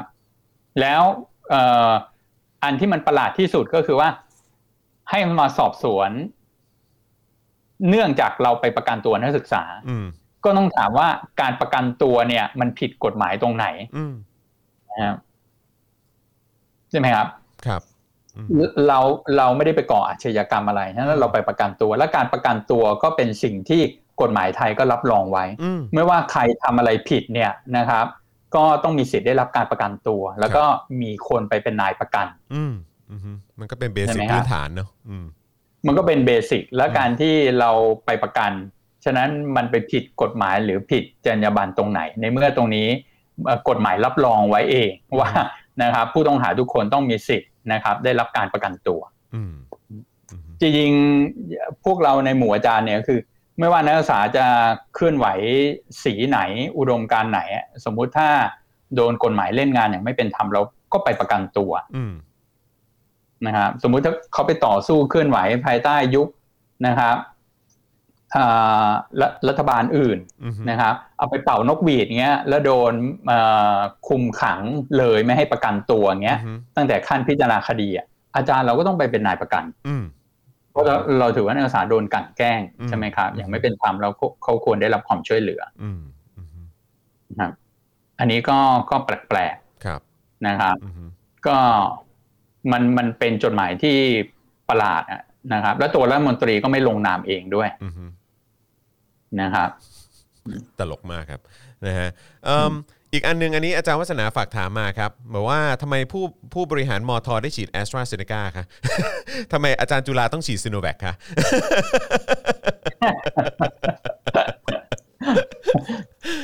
แต่มันก็ ไม่ได้ดีกว่านั้นเท่าไหร่นะคือถ้าได้ฉีดได้ฉีดโมเดอร์นาแล้วอาจาร ครั ย์ บ วั ผม ฒนาฉีดซีโนแวคเขาอิจฉาดีกว่า คืออาจารย์วัฒนายังไม่ได้ฉีดนะฮะเพียงแต่ว่ามีอาจารย์ท่านอื่นที่จุฬาเนี่ยเขาฉีดซีโนแวคไป แล้วก็เอ่อเท่าที่ทราบมาก็คือว่าทางผู้บริหารของธรรมศาสตร์เนี่ยได้ฉีดแอสตราเซเนกาเอออาจารย์วัฒนาก็บอกเฮ้ย อะไรเนี่ย ขอเรียกร้องแทนเอ่ออาจารย์ท่านอื่นๆ ที่จุฬาได้ไหมว่าทำไม ฉันได้ฉีดซีโนแวค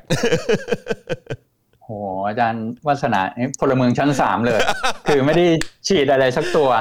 นะครับ ครับ อ่าคนที่ได้ฉีดซีโนแวคเขายังยังนะครับเข้าถึงวัคซีน แล้ว ก็เอ่อให้อาจารย์วัฒนาย้ายมาธรรมศาสต ร์เลยครับ อ่ะแล้วก็อีกอันละกันอีกอันหนึ่งนะครับเอ่อจริงๆพี่โรซี่ฝากถามเรื่องแม่น้องรุ้งนะครับแล้วก็พี่พันศักดิ์ด้วยนะครับแต่ว่าคือคือเมื่อสักครู่นี้เราก็ได้พูดพูดไปประมาณหนึ่งแล้วนะครับนะฮะเอิ่มอีกอันหนึ่งได้ไหมฮะคือมันอาจจะอัป o d เดตหรือว่าทันเหตุการณ์นิดนึงก็คือประเด็นคุณพิมพ์รีพายฮะเออนะที่ออกมาแสดงความเห็นหลังจากที่คุณโทนี่ใช่ไหมฮะเอ่อ พูดถึงชื่อคุณพิมพ์ริพายไปประมาณ 3 วินาทีใน Clubhouse วันก่อน แล้วก็กระแสที่มันตามมาทั้งในโลกโซเชียลด้วยแล้วก็ในสังคมด้วย อาจารย์ อาจารย์มีความเห็นเกี่ยวเรื่องของคุณพิมพ์ริพายยังไงบ้างครับ อืม ก็คืออยากมองให้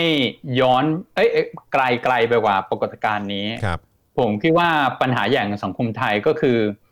มันไม่มีกลุ่มการเมืองหรือพรรคการเมืองที่ต่อสู้เพื่อรัฐสวัสดิการจริง อืม ๆ ขึ้นมา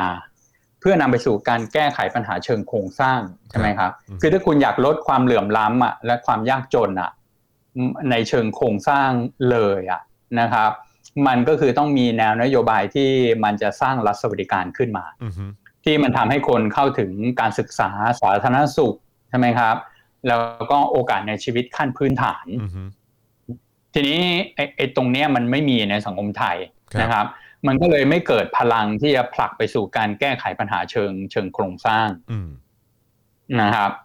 นั้นผมว่าเอ่อไอในในสังคมไทยเนี่ยมันก็เลยแนวทางหลักของการแก้ไขปัญหาความยากจนอะไรเงี้ยความเหลื่อมล้ำเนี่ยมันก็เลยเป็นแนวสังคมสงเคราะห์หมด อืม อืม ซึ่งคือมันถามว่ามันผิดในตัวเองไหมมันมันก็ไม่ผิดอะแต่ว่านะครับ มันมันไม่สามารถไปแก้ปัญหาที่ต้นต่อได้ อืม นะครับ ต่อให้มีคุณพิมพ์ลิพายอีกอีกล้านคนอะนะครับ ความยากจนและความเหลื่อมล้ำมันก็ยังอยู่ ครับ นะครับ เพราะว่าไอไอการบริจาคหรือการไปทำบุญสังคมสงเคราะห์แบบเนี้ย มันไม่สามารถมาทดแทนการมีระบบสวัสดิการที่ดีได้ ครับ อืมฮึ อืมมันเหมือนแบบ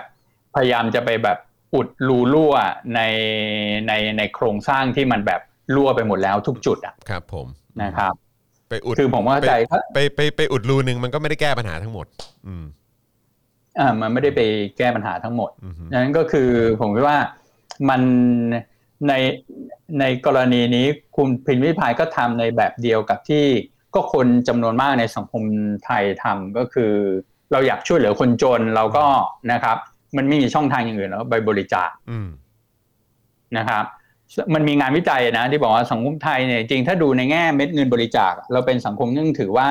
จิตใจดีที่สุดประเทศหนึ่งในโลก อืมอืมฮึ นะครับเราเราบริจาคกันเยอะนะครับ แต่เราตั้งคำถามไหมบริจาคกันมาตั้งหลายทศวรรษแล้วอะไรเงี้ยนะครับ ที่เน้นการบริจาค อืมฮึ แต่ว่าทำไมความเหลื่อมล้ำมันกลับยิ่งสูงมากขึ้นเรื่อย อืม ๆ เรากลับกลายเป็นหนึ่งในสังคมที่มันเหลื่อมล้ำสูงที่สุดในโลก อืมฮึอืมฮึ นะครับเพราะไอการบริจาคการไปช่วยเหลือแบบเนี้ยมันไม่ได้แก้ไขปัญหาเชิงโครงสร้างอะไร อืมฮึ นะครับ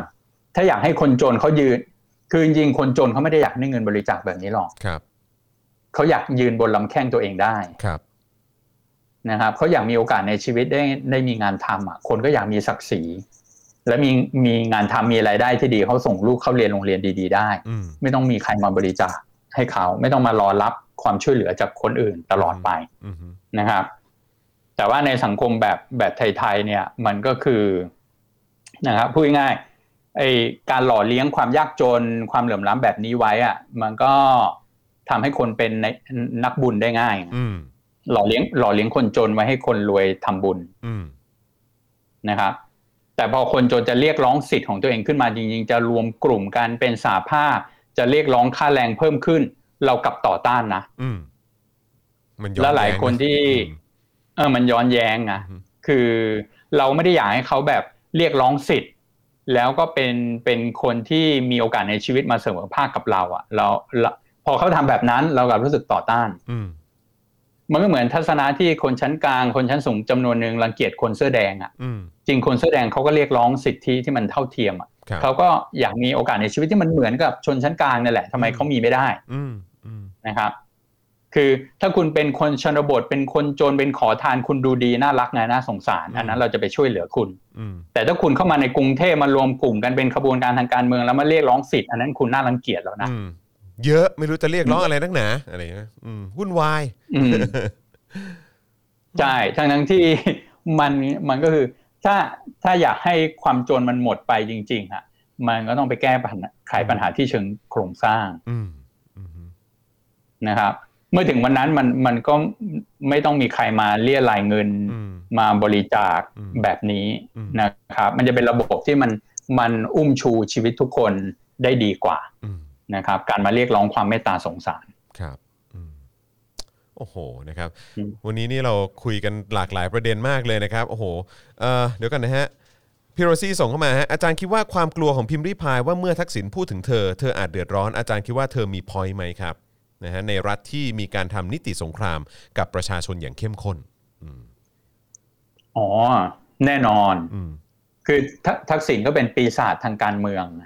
ถูกทำให้เป็นปีศาจทางการเมืองของ ครับ ไทยใช่ไหมครับ คือชนชั้นนำไทยฝ่ายอนุรักษนิยมเนี่ยเขาประสบความสำเร็จมาโดยตลาดตลอดประวัติศาสตร์ก็คือเออสร้างปีศาจทางการเมืองขึ้นมา ยุคหนึ่งก็คือปรีดีพนมยงค์ ครับ อืม ใช่ไหมคณะราษฎรยุคหนึ่งก็จอมพลปออายุคหนึ่งก็ขบวนการนักศึกษาตอน 6 ตุลาคือ คุณบริหารล้มเหลวไม่เป็นไรคุณแบบนะครับทำอะไรไม่ถูกต้องไม่เป็นไร ถ้าคุณสามารถปลุกผีให้คนในสังคมกลัวว่ามันมีอะไรที่มันน่ากลัวกว่านะ ปล่อยให้นั่นมาปกครองไม่ได้ กลับมาสูบน่านไม่ได้นะ คุณหล่อเลี้ยงความกลัวไว้เนี่ย คุณก็คุณก็กล่อมเกลาคนให้ต้องยอมรับอำนาจคุณเนี่ย อืม มันเหมือนผลักให้คนเลือกใช่ไหมอ่าคุณไม่เลือกฉันเหรอไม่เลือกเราเขามาแน่ใช่ไหมไอ้ตรงเนี้ยที่ผมคิดว่ามันมันก็คือทักษิณก็เป็นผีอีกตัวหนึ่งเป็นปีศาจทางการเมืองอีกตัวหนึ่งที่ถูกปลุกให้มันกลายเป็นอะไรที่มันน่ากลัวน่ารังเกียจไปแล้ว อืมอืม นะครับ แล้วก็ถ้าใครไปข้องแวะ ใครไปถูกพูดถึง ใครไปนะครับถูกมองว่าเกี่ยวโยงมีสายสัมพันธ์กับคนนี้ คุณก็จะนะครับใช้ชีวิตอยู่อย่างลำบาก อืม มันมันก็ชัดเจนนะว่า สิ่งที่คุณพิมพ์ริพายสะท้อน มันก็ยังเห็นว่าระบอบนี้ปกครองด้วยความกลัว อืม นะครับ แต่ถ้าคุณพิมพ์ริพายกล้าพูดถึงทักษิณแต่ไม่กล้าพูดถึงแรงกดดันที่ทำให้ตัวเองกลัว จริงมันก็ต้องตั้งคำถามไงคุณพิมพ์ริพายต้องตั้งคำถามว่าอะไรมันน่ากลัวกว่ากัน อืม คุณทักษิณคุณยังออกมาด่าได้นะ อืมอืม ก็ด่าด่าไปเถอะอะไรเงี้ย คุณทักษิณก็ทำอะไรเราไม่ได้หรอก อืม อืม อืม แต่อะไรล่ะที่เราด่าไม่ได้ เราวิจารณ์ไม่ได้เรา อืม มันเป็นแรงกดดันเราจริงๆอันนั้นแหละเป็นระบอบที่ปกครองเราอยู่ ใช่เพราะว่ามันมีมันมีวอร์ดดิ้งที่เขาพูดไปว่าเออเขาไม่อยากไปตายต่างประเทศ ซึ่งเราก็มีความรู้สึกว่าเอ้ยอย่างนี้แปลว่ามันมีอำนาจที่อยู่ในประเทศเนี้ยที่จริง ๆมันน่ากะที่ที่จริง ๆเขาควรจะเขาควรจะส่งเสียงมากแล้ววิพากษ์วิจารณ์มากกว่าหรือเปล่า หรือว่ากับไอ้การที่ดูเอ่อดูดูไม่สบายใจมากๆกับการที่โทนี่เอ่ยชื่อเขาสามวินาทีเนี่ย ใช่ อืม คือคืออันนี้ก็ทำให้นึกถึงประโยคนึงของพวกกลุ่มแม่อาร์เจนตินาเพิ่งเพิ่งเขียนบทความไปเมื่อเมื่อไม่นานมาเนี้ยเปรียบเทียบราชสมัมกับอ่ากลุ่มแม่อาร์เจนตินาที่คุณจรพูดถึง ครับ นะว่า คือพวกแม่แม่เจนเนน่าเขาบอกว่า สิ่งที่ระบอบเผด็จการต้องการมากที่สุดจากประชาชนอ่ะ คือความเงียบ อืม ซึ่งพวกแม่เขาบอกว่าเราจะไม่ให้คุณหรอก อืม เราจะไม่ให้สิ่งนั้น อืมฮึ ก็เขาก็เลยออกมาเดินขบวนเรียกร้องความยุติธรรมให้ลูกเขา ครับผม นะฮะ อืม ก็คือถ้าทุกคนเงียบทุกคนกลัวก็ประสบความสำเร็จไง อืม ะ อืมฮึ ระบอบเผด็จการก็ประสบความสำเร็จก็ก็ปกครองได้ ครับผม อืม นะครับทีนี้ผมคิดว่า คือมันเงียบกันพอมันมันนานพอแล้วอะ อืมฮึ นะครับ แล้วในยุคปัจจุบันที่มันเริ่มมีคนส่งเสียงแล้ว อืมฮึ แล้วก็มีคนกล้าแล้วมีคนเสียสละเยอะแยะแล้ว เพื่อทำลายทลายไอ้ระบอบแห่งความกลัวนี้ไปอะตั้งแต่ปีที่แล้วมาถึงตอนเนี้ยผมคิดว่าทุกคนก็ต้องช่วยกันอะในในกำลังในสถานะที่ตัวเองทำได้ อืมฮึ ยิ่งถ้าเป็นดาราเป็นคนมีชื่อเสียงเป็นอินฟลูเอนเซอร์เนี่ยผมคิดว่าคุณยิ่งยิ่งอยู่ในสถานะที่จริงๆมันมันมันพูดอะไรได้เยอะโดยที่ไม่ต้องกลัว ครับ นะครับมีต้นทุนสูงกว่าเยอะ อืมอืมเอ้อนะครับแหมวันนี้ อย่างที่บอกไปเออจริง ๆ แล้วเรากะจะคุยกันประมาณชั่วโมงหนึ่งนะฮะแต่นี่เอ่อเกือบชั่วโมงครึ่งแล้วฮะ ซึ่งดีใจมากๆคุยกับอาจารย์ได้หลากหลายประเด็นมากเลยนะครับ แล้วก็อาจารย์ครับ อันนี้งั้นผมขออนุญาตเอ่อล่วงหน้าไว้ได้ไหมครับว่าถ้าถ้ามีโอกาสอยากจะขอ ครับ เรียนเชิญอาจารย์อีก นะครับเพราะรู้สึกว่าเราเราเรายังมีเรื่องให้ให้สามารถพูดคุยกันได้อีกเยอะแล้วก็คุณผู้ชมส่งคำถามเข้ามาเยอะมากเออนะครับแต่ว่าเออคืออาจอาจจะอาจจะต้องขอเป็นครั้งครั้งต่อไปนะครับนะฮะที่ที่ที่จะหยิบยกคำถามของทุกทุกๆท่านขึ้นมาถามอาจารย์นะครับ เพราะว่าโหส่งเข้ามาเยอะมากจริง ๆ เลยนะครับ ก็เลยอาจจะแบบขอขอเอ่อเรียนเชิญอาจารย์ไว้ไว้ล่วงหน้าด้วย อาจจะยังไม่ระบุวัน แต่ว่าต้องขอมีมีมีเทปที่สองหรือว่าครั้งที่สองด้วยละกันนะครับในการที่จะพูดคุยกับอาจารย์อีก ยินดีครับยินดีครับ ผมเออฮะ เผื่อตอนนั้นอาจารย์วัฒนาได้ฉีดแอสตราไปแล้ว ให้อาจารย์วัฒนามา ปรมามาพูดถึงผลข้างเคียง เดี๋ยวรอดูแล้วกันว่าท้ายสุดจะได้ฉีดอะไรนะครับ นะอ่าแต่ว่าวันนี้ก็ขอบคุณอาจารย์มากเลยนะครับ วันนี้ผมรู้สึกว่าเอ่อซีรีส์ของเรานะครับเสียงจากผู้พิทักษ์นักสู้นะครับกับราษฎรทอล์กที่มีโอกาสได้คุยกับอาจารย์ประเอ่อกับอาจารย์ประจักษ์ก้องกิรตินะครับถือว่าเป็นเอ่ออีกหนึ่งเทปนะฮะเอ่อแห่งความทรงจำเลยนะครับ แล้วก็เอ่อเมื่อกี้ผมหยอดไว้แล้วนะครับว่าเดี๋ยวจะเชิญอาจารย์อีกนะครับเพราะฉะนั้นสามารถติดตามกันได้ในเทปต่อไปนะครับที่เดี๋ยวจะได้มีโอกาสพูดคุยกับอาจารย์ประจักษ์อีกนะครับผมนะแต่ว่าวันนี้เดี๋ยวเอ่อให้ให้อาจารย์ได้เตรียมตัวก่อนดีกว่าเพราะว่าเท่าที่ทราบเหมือนว่าประมาณสัก3ามสี่โมงนะฮะเดี๋ยวอาจารย์ต้องประชุมอีกนะครับนะฮะเพราะฉะนั้นเอ่อวันนี้อาจจะรบกวนอาจารย์แค่นี้นะครับแต่กราบขอบพระคุณมากๆเลยนะครับที่ให้เกียรติมาร่วมพูดคุยกันใน Daily Topics Exclusive ในวันนี้นะครับ ยินดีครับ ขอบคุณคุณจรเช่นกันครับ และทีมงานครับที่ให้เกียรติเชิญมาคุยครับ ครับผมขอบพระคุณอาจารย์มากนะครับ แล้วก็หวังว่าเราจะได้พูดคุยกันอีกในเร็วๆนี้นะครับ วันนี้กราบขอบพระคุณนะครับ ขอบคุณครับ ครับ สวัสดีครับ สวัสดีทุกคนครับ อาจารย์ครับนะฮะ ครับ โอเคนะครับอ่ะวันนี้ก็โอ้โหอิ่มเลยอะ่ะเออ แต่ว่าจริง ๆ ก็ผมถ้าเทียบเป็นมื้ออาหารก็คืออิ่มนะครับ แต่ว่าอยากทานอีกนะครับ นะฮะเพราะว่าคุยกับอาจารย์แล้วสนุกมากๆเลย แล้วก็มีเรื่องราวที่เราสามารถเชื่อมโยง แล้วก็ต่อยอดไปคุยกันได้อีกเยอะแยะมากมายเลยนะครับ วันนี้ก็รู้สึกดีใจนะครับที่ได้เอ่อคุยกับอาจารย์ประจักษ์แล้วก็เท่าที่ดูแล้วคอมเมนต์มากันถล่มทลายเลยนะครับ หยิบยกประเด็นไหนขึ้นมานี่ ทุกคนก็โอ้โห แสดงความเห็นต่อเนื่องกันอีกนะครับ ก็สนุกมากๆนะครับ แล้วก็เดี๋ยวยังไงครั้งต่อๆไปนะครับเดี๋ยวจะหยิบยกคำถามของคุณผู้ชมและคุณผู้ฟังขึ้นมาถามอาจารย์ด้วยละกันนะครับ วันนี้นะครับเอ่อสำหรับซีรีส์ราษฎรท้องนะครับเสียงจากผู้พิทักษ์นักสู้นะครับก็ต้องจบลงเพียงแต่เท่านี้นะครับแต่ว่าเอ่อห้าโมงเย็นนะห้าโมงเย็นโดยประมาณนะครับเดี๋ยวกลับมากันได้นะครับกับ Daily Topics นะครับวันนี้เป็นคิวของคุณปาล์ม นะครับก็เดี๋ยวติดตามกันได้นะครับก็เดี๋ยวกลับมาเจอกับผมเอ่ออาจารย์แบงค์นะครับแล้วก็คุณปาล์มนะครับที่จะมาอยู่ในสตูดิโอของเราด้วย ยังไงก็ติดตามกันตอน5โมงเย็นแล้วกันนะครับแต่สำหรับวันนี้นะครับเอ่อกับบทสัมภาษณ์พิเศษกับอาจารย์ประจักษ์นะครับหมดลงเท่านี้นะครับยังไงผมกับอาจารย์แบงค์ต้องขอตัวลาไปก่อนนะครับ สวัสดีครับ สวัสดีครับ Daily t o p i c กกับจอห์นวินยู